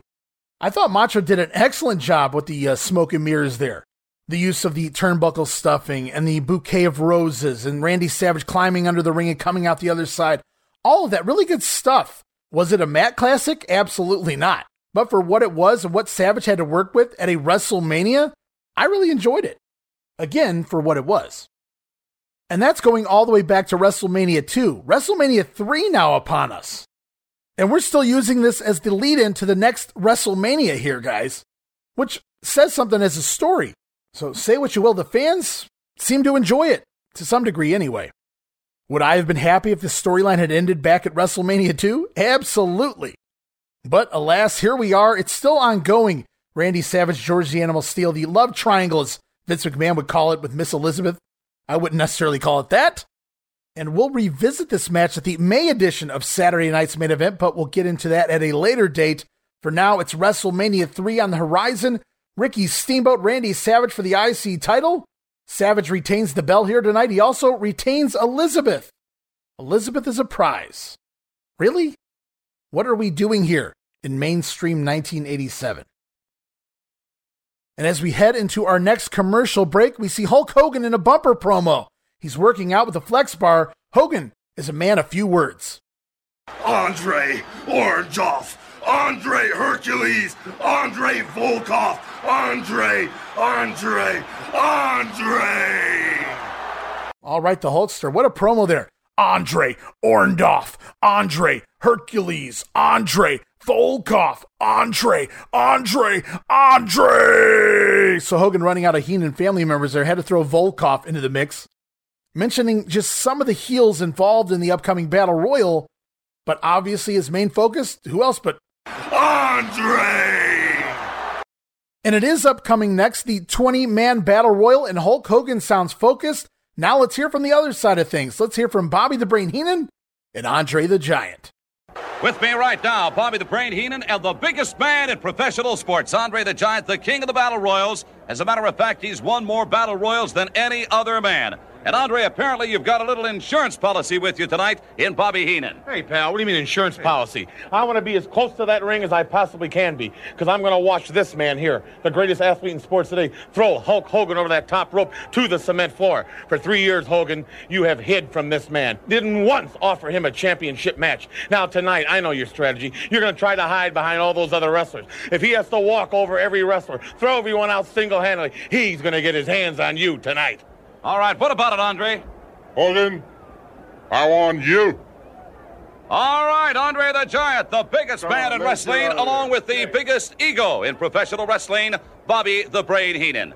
All right, so Andre being sold there is the king of battle royals. He's won more battle royals than any other man in the history of professional wrestling. Bobby the Brain Heenan talks about Hogan going to hide behind the other men, the other 18 men in the battle royal to keep away from Andre the Giant. But the Brain promises Andre will win the match and eliminate Hulk Hogan tonight. We close out that promo there. Andre the Giant finally speaks. And if there was ever any doubt in your mind, we learned that Andre wants Hogan. Hogan, I want you. And he's going to get him right now as we head back to the ring. It's time for the 20 man battle royal featuring the likes of Sika, the Wild Samoan, Billy Jack Haynes, Outlaw Ron Bass, the Islanders Haku and Tama, the Honky Tonk Man, the Killer Bees, Jumpin' Jim Brunzell, B. Brian Blair, the Natural Butch Reed, Axe and Smash of Demolition, Hillbilly Jim, Nikolai Volkoff, the Birdman, Koko B. Ware, the Mighty Hercules, Blackjack Mulligan, Leaping Lanny Poffo, Mr. Wonderful Paul Orndorff, Andre the Giant, and the WWF Champion Hulk Hogan. And naturally, as you might suspect, Hogan and Andre outlast, and away we go. The Battle Royal begins, and almost immediately the two big names, Hogan and Andre, begin dumping people left and right in order to try to get to each other. The Hulkster dumping the Honky Tonk Man out almost immediately as the match gets going. Andre the Giant eliminating Sika with ease. 300 pound Sika tossed out by the Giant with ease. From there, the Giant dumping out Haku. From there, the Giant goes to town on leaping Lanny Poffo, cracking his head wide open with a nasty looking headbutt, then flinging Poffo out over the top rope to the floor. The camera cuts down on Lanny laying on the outside, gushing blood from his forehead, not just showing you how dangerous a battle royal can be, but how dangerous Andre the Giant is, opening up the skull of Lanny Poffo with a nasty headbutt and then tossing him out to the floor, Lanny unable to get up on his own, being stretchered out. And once the coverage of Poffo being carried out is over, it's back to the ring and more eliminations. As Hulk Hogan dips his shoulder and dumps out the outlaw Ron Bass. Meanwhile, in the corner, Andre breaks the famous claw hold of Blackjack Mulligan and dumps out old Blackjack. On the other side of the ring, Hulk Hogan eliminates Nikolai Volkoff. And not to be outdone, Andre then sending B. Brian Blair, quote unquote, back to the hive. Credit to Jesse Ventura for that line. So one of the B's now gone as well. Eight eliminations so far, all from Hulk Hogan and Andre the Giant. As members of the Heenan family, Hercules and Paul Orndorff finally get a hold of the Hulkster, both men grabbing the champion by an arm, whipping Hulk into the chest of Andre. And we finally get our big showdown. Finally, it's going to happen. With nearly half the field eliminated, Hulk and Andre have a stare down in the middle of the ring as the fans get ready to explode. The champion unloads with big right hands rocking the giant. But other heels attack Hogan from behind, to end that big showdown just as quickly as it started. Really fun tease though there as we saw Hogan get thrown into the giant. We get that epic stare down before Hogan begins unloading on Andre. And when the heels sense that Andre may be in trouble, they come to his rescue. Though it doesn't work out too well as Hogan has enough of the Heenan family and immediately dumps Mr. Wonderful Orndorff, dude. Orndorff, excuse me, Orndorff, eliminated from the match with Hulk just picking him up in a fireman's carry of sorts and carrying him over the ropes, just dumping him out of the ring. So, after almost becoming the WWF champion in January, Mr. Wonderful relegated to fodder here in the Battle Royal. Very unfortunate, especially knowing what Orndorff went through physically to get to this point. And Hogan dumping Orndorff here was very symbolic. It felt like they were writing this bookend here of the Hogan Orndorff feud, solidifying that, that it's over and Hogan moving on to bigger things pun intended, in Andre the Giant. But as the Hulkster eliminates Mr. Wonderful, as Hogan is busy celebrating eliminating Orndorff, Andre the Giant from behind grabbing the Hulkster by his hair, or what's left of it, and headbutting, driving his head into the back of Hulk's skull, and then flinging Hulk Hogan out of the ring over the top rope, down to the floor like a piece of shit. Or as Jesse Ventura says, with ease, like he's garbage and this was so awesome. I posted this clip on social media. Check it out on Twitter and Facebook. It's definitely made the rounds on our Twitter account. Just an absolutely awesome moment for me as a child. Andre the Giant not only flinging Hulk Hogan out of the ring like a piece of garbage, with ease, mind you, says Jesse the Body Ventura, but to add insult to injury, after Andre looks down at Hogan like he's a piece of trash that he just disposed of, the giant makes this absolutely disgusted face at the champion, and then the hand gesture, guys, as if to brush away or, or wash his hands of Hulk Hogan as if he was nothing. You piece of. You piece of slime! Oops, wrong soundbite, but we'll go with that. And of course, per the usual, once he's back on his feet, the sore loser Hogan, he wants back in the ring, but the officials have to hold the Hulkster back as we head into a commercial break. And since Saturday night's main event isn't live, we don't miss any action. We cut right back. Hogan is up the aisle as Andre still shouting at the champion as he's being ushered away. So it's back to the action in the ring.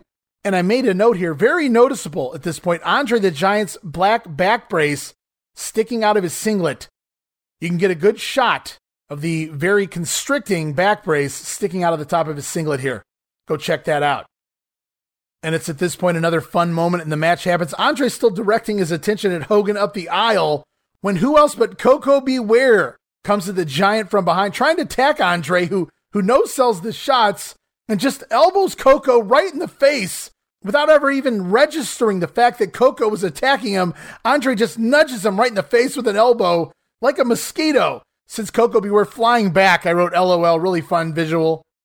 As the action continues, we go back to the ring Jumping Jim Brunzell launching himself at Andre the Giant, but Andre catches the Killer Bee and dumps him out over the top rope to the floor.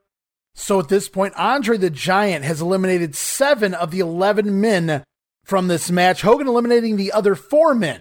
But let's remember of those seven men that Andre has dumped, one of them being the WWF champion, Hulk Hogan. And with now more than half the field gone, they begin to realize if we want to get rid of Andre the Giant, we're going to have to team up. And so, with nine men remaining in the ring, eight of them gang up on Andre the Giant. It's the Demolition, Hillbilly Jim, Billy Jack Haynes, Butch Reed, Tama of the Islanders, Koko B. Ware, and yes, even the Heenan family member Hercules. Aiding in the elimination of Andre, it takes eight men to pick the Giant up and oust him out of the match. And with Andre the Giant now eliminated from the match, you could argue that he was still focused on Hulk Hogan Nevertheless, the Giant gone, and this is pretty much anyone's game. Going in, the two favorites, Hulk Hogan Andre the Giant, they eliminate more than half the field before both men eliminated themselves. And now we're down to eight men, and it's, it's pretty much anyone's game. Who's going to win it? And as the battle goes on, we see Hercules grabbing Tama by the hair with a running launch, flinging the Islander out of the matchup. On the other side of the ring, Hillbilly Jim eliminating Axe of demolition. But moments later, it's Smash eliminating Hillbilly Jim for little Demo's revenge. And pretty impressive, Barry Darsow there, Smash of demolition, picking Hillbilly Jim up over his head, deadlifting him in sort of a backdrop maneuver, getting rid of Hillbilly Jim. Barry Darsow showing off his strength here. But the action doesn't stop there as the natural, missing a clothesline on Koko B. Ware, and it's the Birdman drop kicking Butch Reed from behind, sending him out of the match. And then we're down to the final four. It's Billy Jack Haynes, the mighty Hercules, Smash of Demolition, and Koko B. Ware. And as the Birdman trades shots with Hercules, Hernandez finally has enough and eliminates Koko. And at that point, it looks like we're down to a two on one Hercules and Smash against Billy Jack Haynes. We see a double team spot by the heels backfire, and Billy Jack Haynes winds up clotheslining Smash out of the ring. And I made I made a funny note here. If you actually go back and watch this elimination with Haynes plowing into Smash with that clothesline, from the initial camera angle, it looks almost impossible that Smash went over the top rope based on the way he fell into the ropes. So they magically cut to another angle, and sure enough, Smash goes flying over the top rope to the floor. So, again, this being taped, in my opinion, they probably went back and edited this match to make it a fluid elimination here, but nevertheless, Smash gone from the matchup, and it's down to Billy Jack Haynes and the mighty Hercules. And Haynes immediately goes after Hercules, but Bobby Heenan up on the apron to distract Billy Jerk, or, sorry, Billy Jack. And it's Hercules from behind, dumping Billy Jack Haynes out of the ring. Hercules the winner of the 20 man battle royal in 11 minutes and 16 seconds. And you had to love the stories here. Hulk Hogan and Andre all day, their first encounter for all intents and purposes. And it takes them a bit to come to blows as they have to weed through the competition and take turns tossing guys out of the ring, clearing it out enough to, to hook them up. Shout out to the cowboy Bill Watts. And of course, the giant busting Lanny Poffo opened what a great visual and showed how dangerous that Andre can be. And then Lanny getting the stretcher job was especially a nice touch as well.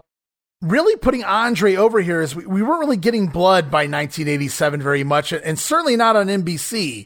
So this this really stuck out this spot here between Andre and Lanny Poffo. And Poffo's told that story in some of his interviews since that time that Gorilla Monsoon came to him in the dressing room and, and selected Poffo because he knew he would do the job right. Uh, do you mind doing this for us in this battle royal with Andre the Giant? A lot of people have argued that the it was a shoot headbutt that opened Lanny up, but but in fact, no, it was Poffo who bladed. I hate to kill kayfabe there, guys, but the story's out by Lanny Poffo. He did blade for this spot, but just a really cool visual and a great way to put over Andre here. And as I also pointed out, Hulk Hogan essentially, quote unquote, ends his feud here with Mr. Wonderful by dumping him out of the match before getting back jumped by Andre and disposed of like a sack of garbage. And honestly, the dominant way that Andre held Hogan in his hands, dropping that headbutt in the back of his skull, flinging him out, and then brushing him off as if he was nothing. You have to imagine that had a lot of fans questioning if Hogan could actually beat a man this dominant. And I have to go back to Andre and the brush off, not just the elimination with the ease of which he tossed the champion out of the match. I loved that growing up, but but me and my cousin Crystal, we this is one of the few Saturday Night's Main events that I had at my disposal on videotape at the time. And we loved that spot so much, the Andre brush off, where he just throws his hands up at Hulk Hogan. We would actually go back and rewind it and play it multiple times and have a big laugh. We did that countless times. Just great stuff here leading into WrestleMania 3. Very well done, the Hogan and Andre storyline but let's not forget on the back end, the Heenan family still win the Battle Royal. Hercules dumping his rival, Billy Jack Haynes, from behind to sneak away the winner. So we get a little more of the Haynes Hercules play. And even the little things in the match, like Koko B. Ware eliminating Butch Reed here. Those two also meeting at WrestleMania 3. Everything just so well executed. It feels like the WWF can do no wrong at this point in time. And although eliminated from the matchup, we head backstage as we hear from a very proud Andre the Giant. Mean Gene Okerlund, along with the one and the only Andre the Giant. I cannot believe that spectacular battle royal Hercules coming up the winner, Andre the Giant. Your thoughts on it all? I have two things to say. It takes eight wrestlers to get Andre the Giant out of the ring. I take only one giant to get Hulk Hogan out of the ring. Now, wait a minute, Andre. I'm going to take We exception. it. Bobby we did it. We won the battle royal. We did it, Andre. I told you I was going to do it. I told you I was going to do it, and we did it. You know what amazed me out there?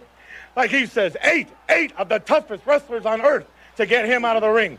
One giant, one giant took Hulk Hogan through that 300 and some pound big pile of blonde garbage out of that ring to the cement floor. The whole match, from the start of the match till the time he was ejected, Hogan hid. And you hid well, dummy. You hid behind every tough man in the world. But he walked through them all. He waded through that mass of humanity. And when he put his hands on your busted up carcass, you went out of there, your ETA, with about four seconds. And like I said, this man, 15 years undefeated, is going to remain undefeated. And by God, he is going to become the next heavyweight champion of the world. Let's go. Well, team effort, I guess you'll have to say, for Bobby Heenan. Andre the Giant, I thank you very much. Vince, I don't know what I can tell you. Back to you. All right, and the Giant saying that it took eight men to eliminate him, and it took only one Andre to eliminate Hulk Hogan. I love that line there. Bobby Heenan then comes in celebrating the Heenan family winning the Battle Royal. And then the brain pointing out the obvious how Andre destroyed half of the ring, eliminating nearly half of the superstars involved before also eliminating the WWF champion. As Heenan once again reminds us, or at least prophesizes, that we are looking at the next WWF champion in Andre the Giant in just two weeks' time. And before we move on with the show, we get once again an awesome replay of Andre eliminating the Hulkster from the Battle Royal. We get the hand gesture, the brush off, if you will, as well. Got to include that. And then it's right backstage again. Mean Gene standing by with Jake the Snake Roberts. I've got to agree with you, Vince McMahon. An incredible battle royal. But back to the matters at hand, Jake Roberts, please. I tell you something. Everybody knows I'm facing 400 pounds of real pork in King Kong Bundy. But I'll tell you something. Damien and I have timed his cycle where he's really hungry. And he's really hungry tonight, Mean Gene. We're ready for Bundy. It's going to be a little bit different. I like being different. You know, Jake Roberts, what about that 400 plus pounds of King Kong Bundy? He could leave Damien feeling a little flat, so to speak. Oh, come on. You know better than that, Gene. Damien and I will always be on top. That's the way it is. That's the way it always will be. And for now, it's time for Damien and I to go satisfy our hunger. A fearsome twosome. Back to you, Vince. All right, and the Snake Man proclaiming that Damien is hungry as Robert's getting ready to take on what he refers to as 400 pounds of real pork in King Kong Bundy. Jake says it's time for he and Damien to feast as they head to the ring. But first, we head into a commercial break, and it's a bumper promo featuring Jimmy Hart and the Hart Foundation. It's my first time. Is it your first time? It's my first time. Is it your first time? It's my first time. It's our first time. Oh, well, apparently it's everyone's first time. The WWF tag titles on the line later tonight, but right now back to the ring. Jake the Snake Roberts taking on King Kong Bundy and Bobby the Brain Heenan right back ringside as the Legion of Doom explodes here. You might be asking what I'm referring to. Back in Georgia Championship Wrestling, Paul Ellering had a stable, including the Road Warriors at one point, but also Jake the Snake Roberts and King Kong Bundy were also parts of this stable, which was referred to as the Legion of Doom. So it wasn't just the name given to Hawk and Animal when they arrived in the WWF in 1990. No, the Legion of Doom goes back to the early 80s in Georgia Championship Wrestling. You learn something new every day. On commentary, Vince McMahon, Jesse Ventura discussed Damien. What if he'd swallow King Kong Bundy? What a lump that would look like in the stomach of the snake. A lump indeed. As the match gets going, Jake outquicks and outsmarts Bundy early, but King Kong finally gets the advantage, pinning Jake down to the mat with a test of strength. Roberts eventually kicks his way free of the test of strength, but Bundy settles in for a front face lock to wear down the snake. However, King Kong making the mistake of telegraphing a backdrop, Jake countering with a nice knee lift here and a series of jabs drops the big Bundy down to the mat. Jake has Bundy off his feet. As Roberts goes to the corner, he goes for Damien, but Bundy attacks from behind, allowing Bobby Heenan to grab hold of the snake bag and carry it away from ringside. Jake the Snake then laying chase to Bobby Heenan up the aisle, trying to get Damien back as we head into a commercial break. Then back from break, we see Jake carrying Damien back to ringside. Bobby Heenan now missing in action, as it appears Bundy may have to go it alone for the rest of this encounter. And as the action picks back up, it is King Kong with a nice clothesline and a pair of shoulder tackles, each one sending the snake down to the mat, but Jake slowly keeps getting back to his feet. Bundy charges yet again, but the Snake Man sidesteps, and it's King Kong Bundy into the corner buckle, and both men down to the mat as it's time for Jake to make the big comeback. Roberts lays in another series of jabs and a clothesline, drops Bundy down to the mat. Roberts once again going for Damien as this referee tries to stop him. Jake getting sick of the official knees him in the gut, causing the random disqualification on Jake the Snake Roberts. King Kong Bundy going to get the win here in about six minutes and 13 seconds of action after Jake lays a knee into the midsection of the referee. Post match, Bundy comes after Jake, but the Snake holding his own, fighting right back until the referee gets in between the two, allowing Bundy to scoop Jake up and slam him down to the mat. Bundy off the ropes, leaps high into the air with a big elbow, but the Snake out of the way and Bundy misses. And now it's Roberts up first, waiting for Bundy to get to his feet. Yes, it is DDT. Jake the Snake lands the DDT on King Kong Bundy. Although, to be fair, Bundy goes down a little slow, and thus Jake slips off of him, but not trying to nitpick here. It is the DDT on King Kong Bundy, leaving him flat on his face on the mat. As for the umpteenth time now, Jake the Snake Roberts going for his bag, going for Damien, but Bobby Heenan finally returns to ringside, awaking King Kong Bundy and getting him out of the ring just in the nick of time. And with Damien out of the bag, Jake tries to lunge at King Kong Bundy, but he finds himself tripped up from behind. This damn referee grabs Jake the Snake by his ankles and trips him up, causing him to fall on the mat. Bundy and Heenan escape. And if you're wondering, no, this referee is not Danny Davis. I have no idea who this fucking ref is, but I wrote suspend this motherfucker for life too. Seriously, guys, what the fuck? This referee is all over Jake the Snake Roberts. So instead of getting Bundy, Jake tosses Damien onto the referee instead, and finally this referee bails from the ring. As a reminder, Jake the Snake was disqualified here. King Kong Bundy gonna pick up the actual win. So while Bundy didn't quite job here, Jake clearly the focal point, as he is after all the freshly turned babyface heading into WrestleMania 3 to take on the Honky Tonk Man, while Bundy working that six man undercard comedy spot at the pay per view. Should also note we recently saw Bundy do the job to Hulk Hogan, taking the 1 2 3 pinfall on an episode of Primetime Wrestling. And no, it's not embarrassing to lose to the champion, but you have to remember this was an era where guys were protected on TV.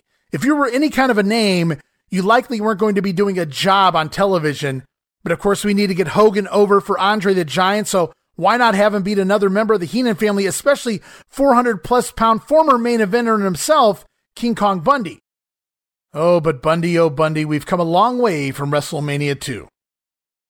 But the show goes on. Up next, it's going to be Tag Team Champions Hart Foundation in what they call their first title defense, taking on the makeshift team of Tito Santana and Danny Spivey.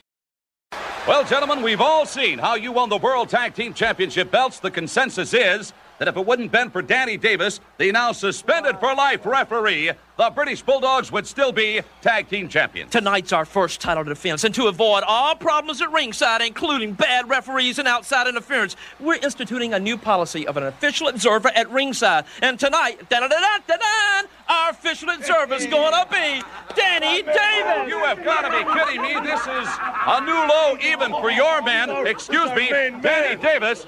What what qualifies you to be an official observer? My proven impartiality in the ring. Ah, you got to be kidding. This is an absolute assault on the integrity of this great sport. I can't believe it. All right, and that doesn't seem to bode well for Santana and Spivey. We learned that Danny Davis, former referee, Danny Davis, now a member of the Hart Foundation, announced as the quote unquote official observer for the upcoming tag team title match. So Danny Davis going to be at ringside. Tito and Spivey going to have to keep their eyes open.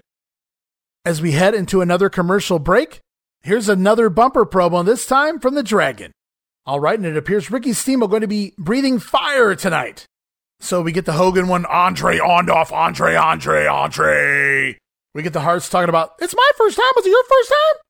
And now Steamboat talking about breathing fire because he is the dragon after all.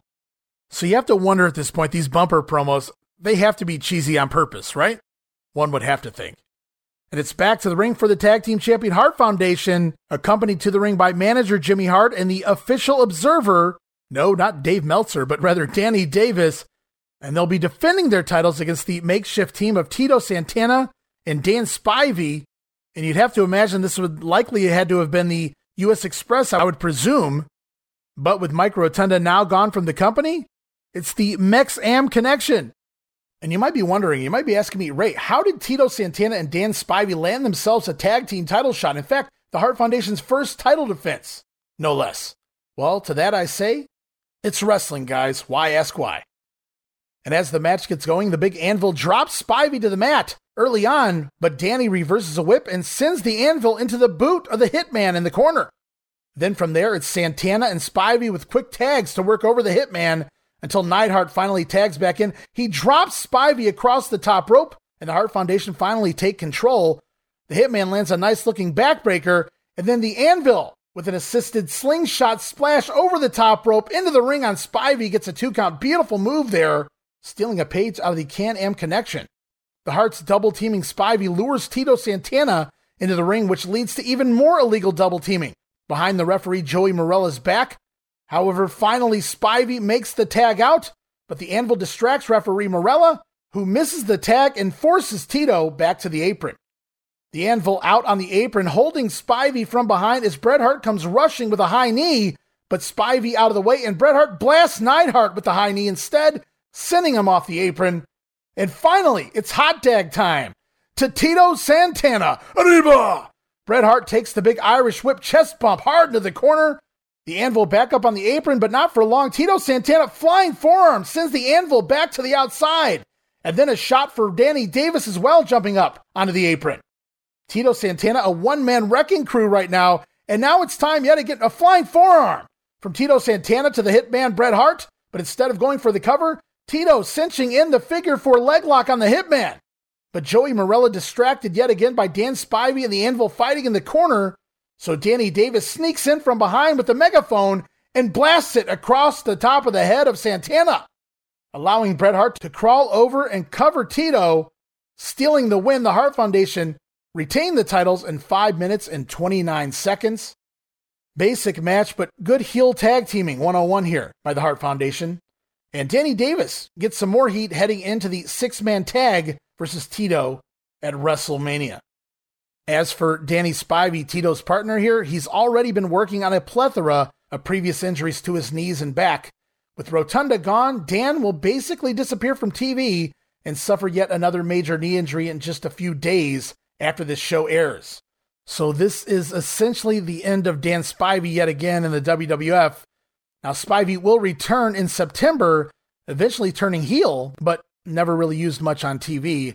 We'll get to that down the line. The Hart Foundation is successful in their first title defense over Tito Santana and Dan Spivey. Tito will see all three of these men again, the Harts and Davis, at WrestleMania 3.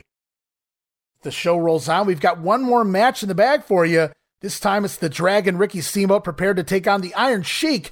Let's hear from the Dragon. All right, Ricky the Dragon Steamboat tonight. It's the Iron Sheik. He's a former tag team champion, a former heavyweight champion. And in light of your injury late last year at the hands of Macho Man Randy Savage when you sustained a crushed larynx, I just wonder are you 100%? Are you ready for this big of a test? I'm ready. I'm 100%. It's something that I have to think about me and Gene every time I climb into the ring. Every single wrestler around the world is going for my throat. They know that's the weak point on this dragon's body.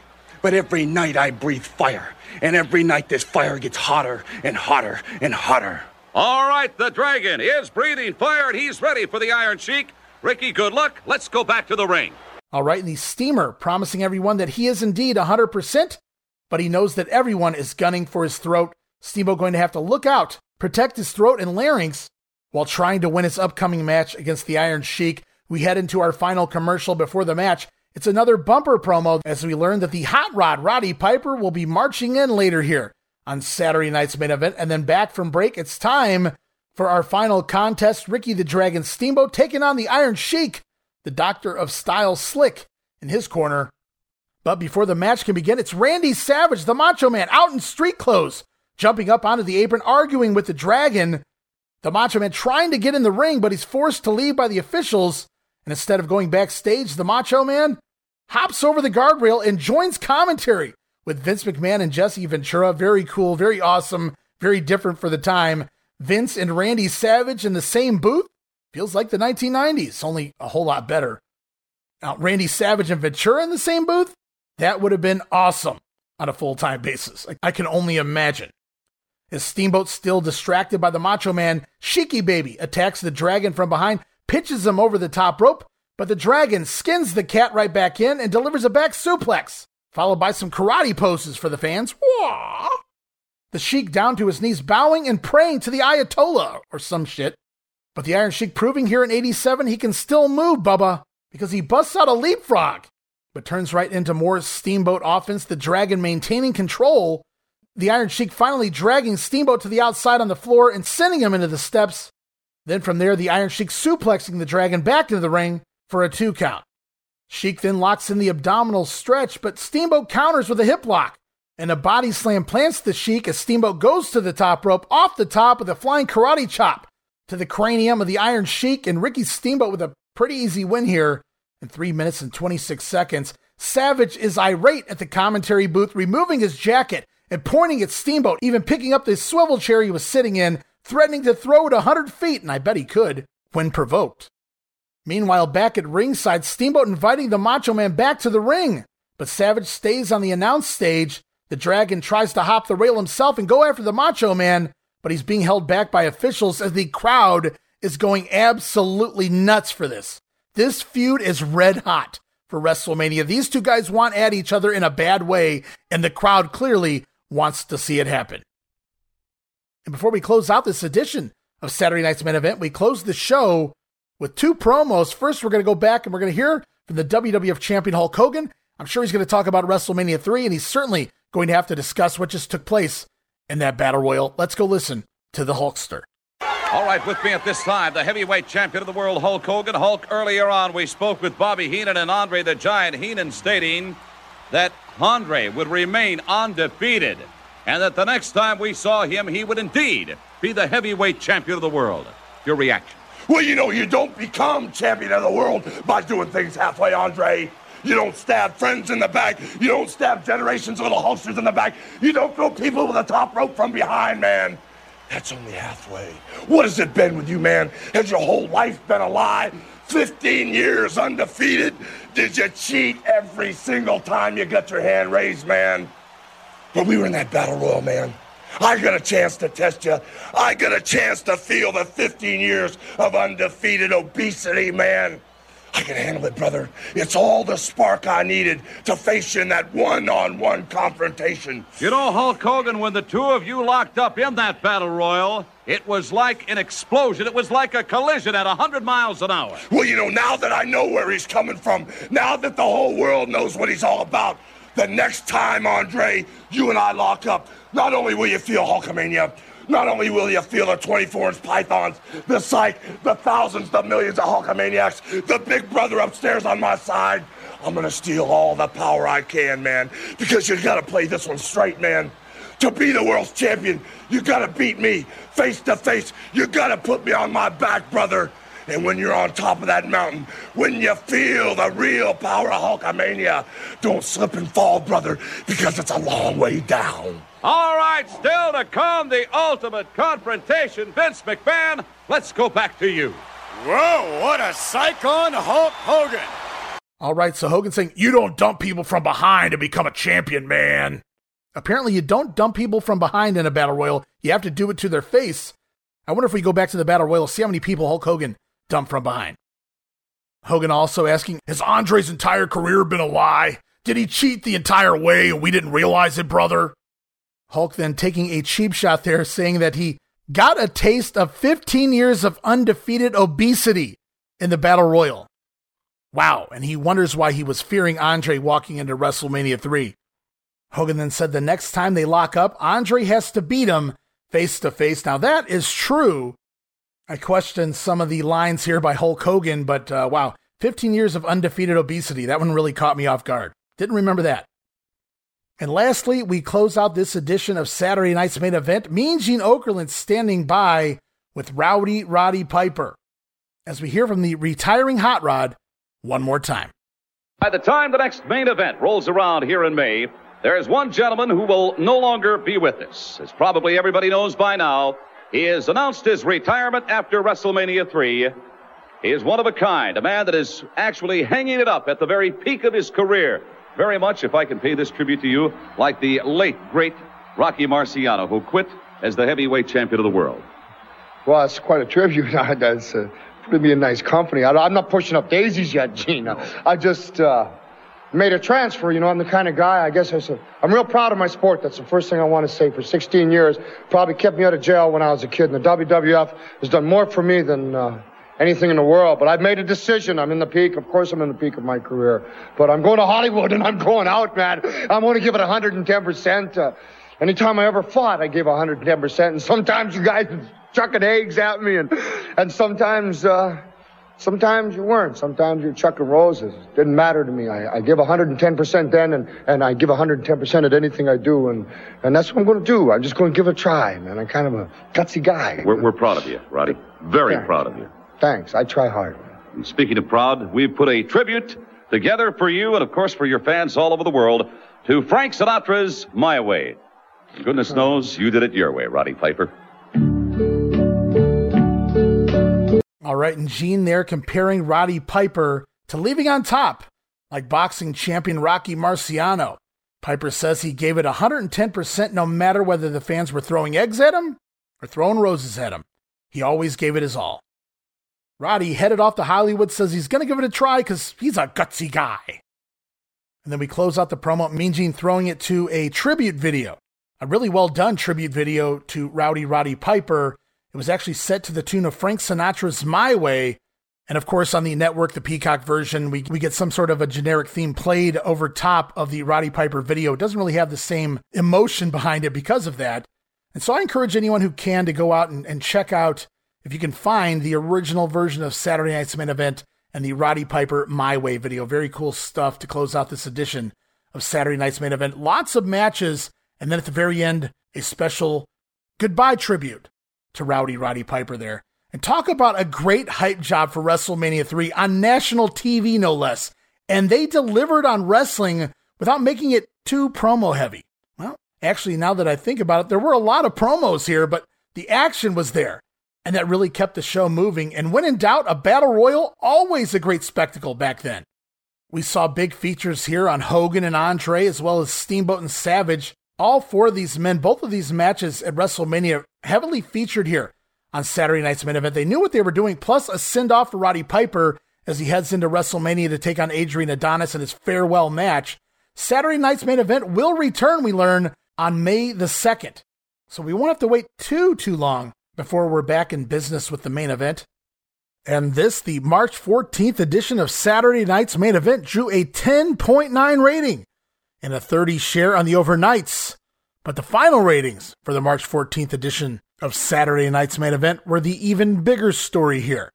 Listen to this, guys. The final ratings an incredible 11.6 rating and a 33 share, which at that time made it the second most watched TV show in that time slot in the history of television, not the history of wrestling, in the history of television. And when I say second most watched, I'm using that in terms of the actual ratings point. However, more people have TVs here in 1987. So, in terms of actual viewers, this episode of Saturday Night's main event was the most watched show in this time slot of any kind ever when it aired here back in March of 87. Unbelievable. And to break that down, the 11.6 rating means that nearly 12% of people with TV sets were watching Saturday night's main event. And that 33 share we were talking about, that means that one third of everyone who had their TV sets on at this time were watching Saturday night's main event. Absolutely crazy. One in every three households that were watching TV in this time slot had it on the WWF. I guess you could call this a successful edition of Saturday night's main event leading into WrestleMania 3. Also, another success. You have to think this show here maybe played a little bit into that. Just wow. And it doesn't stop there. We just keep things moving here on the grenade, headed in the direction of WrestleMania 3. We covered the March WWF news, last minute Mania news. We looked at the house show and TV taping results here in March of 87, and we saved the best for last covering Saturday night's main event.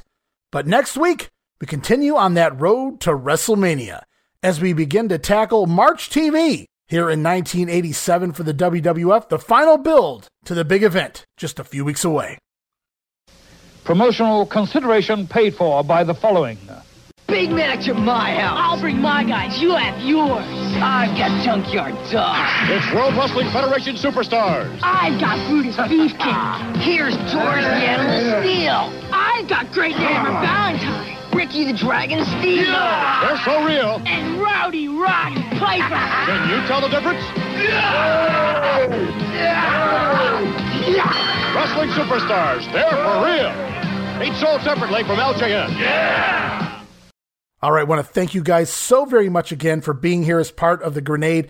Thank you to all of my loyal listeners who've stuck with us through thick and thin. More March goodness here in the WWF on the way next week here on the Grenade. I want to thank you for your patience last week. I hope you guys enjoyed some of our Patreon watch along series. Some of those uh, we've made freebies over the last weekend as part of Grenade episodes 66, 67, and 68. Hope you guys really enjoyed those. And if you did enjoy those, there's plenty more where that came from over at our Patreon account. Part of the $5 all access tier at patreon.com slash WrestleCopia. That's Wrestle C O P I A. A dozen tiers to choose from, but all you got to do is drop $5 for the all access tier. It'll get you the Patreon exclusive watch along series, as well as early access to many of the podcasts, all of our insanely detailed show notes, digital downloads for your reading and viewing pleasure, and so much more. And remember, guys, no subscription, cancel anytime. Give it a go for a month. I think you'll like the content we produce. And just a reminder every penny you donate goes right back into the podcast network. So please help us keep the shows up and running for the years to come. Once again, I am your host, Ray Russell. You can follow me on Twitter at Wrestling Grenade. That's at R A S S L I N Grenade. Also follow and like us on Facebook.com slash Wrestling Grenade. And we're even on YouTube. Our YouTube channel, YouTube.com slash Wrestling Grenade. Pretty easy to find us, no? And that'll wrap it up this week. I hope you guys really enjoyed the news for March of 87. We took a look at all of the house show results. Hey, we even did the deep dive into Missy's Manor, well, as deep as we could go. I'm sure I'm leaving a joke somewhere on the floor there. And of course, the March 14th edition. What a fun episode that was of Saturday night's main event. But the journey continues to WrestleMania 3, and that includes all of March TV, which we begin next week here on The Grenade. It's the final build on the final leg on the road to WrestleMania. We'll be seeing the syndicated TV debut of Ho Hacksaw Jim Duggan, as well as the final few editions of Piper's Pit, and the build continues for so many matches leading into the big pay per view. All of that and sound bites galore. My God, I can't wait to get to the primetime sound bites next week. So until next week, and I do invite you guys back, please tell your friends. It's your word of mouth that has really helped the grenade grow, really helped the WrestleCopia Podcast Network grow. Those retweets and likes and responses, word of mouth, you guys have no idea how much that really helps us grow. And I want to thank you guys so very much again for that. So until next week, this is Ray Russell saying from pillar to post and coast to coast. You pull the pin and we'll pick up the pieces right here on the Wrestling Memory Grenade. See you next week. Don't miss it. Be there.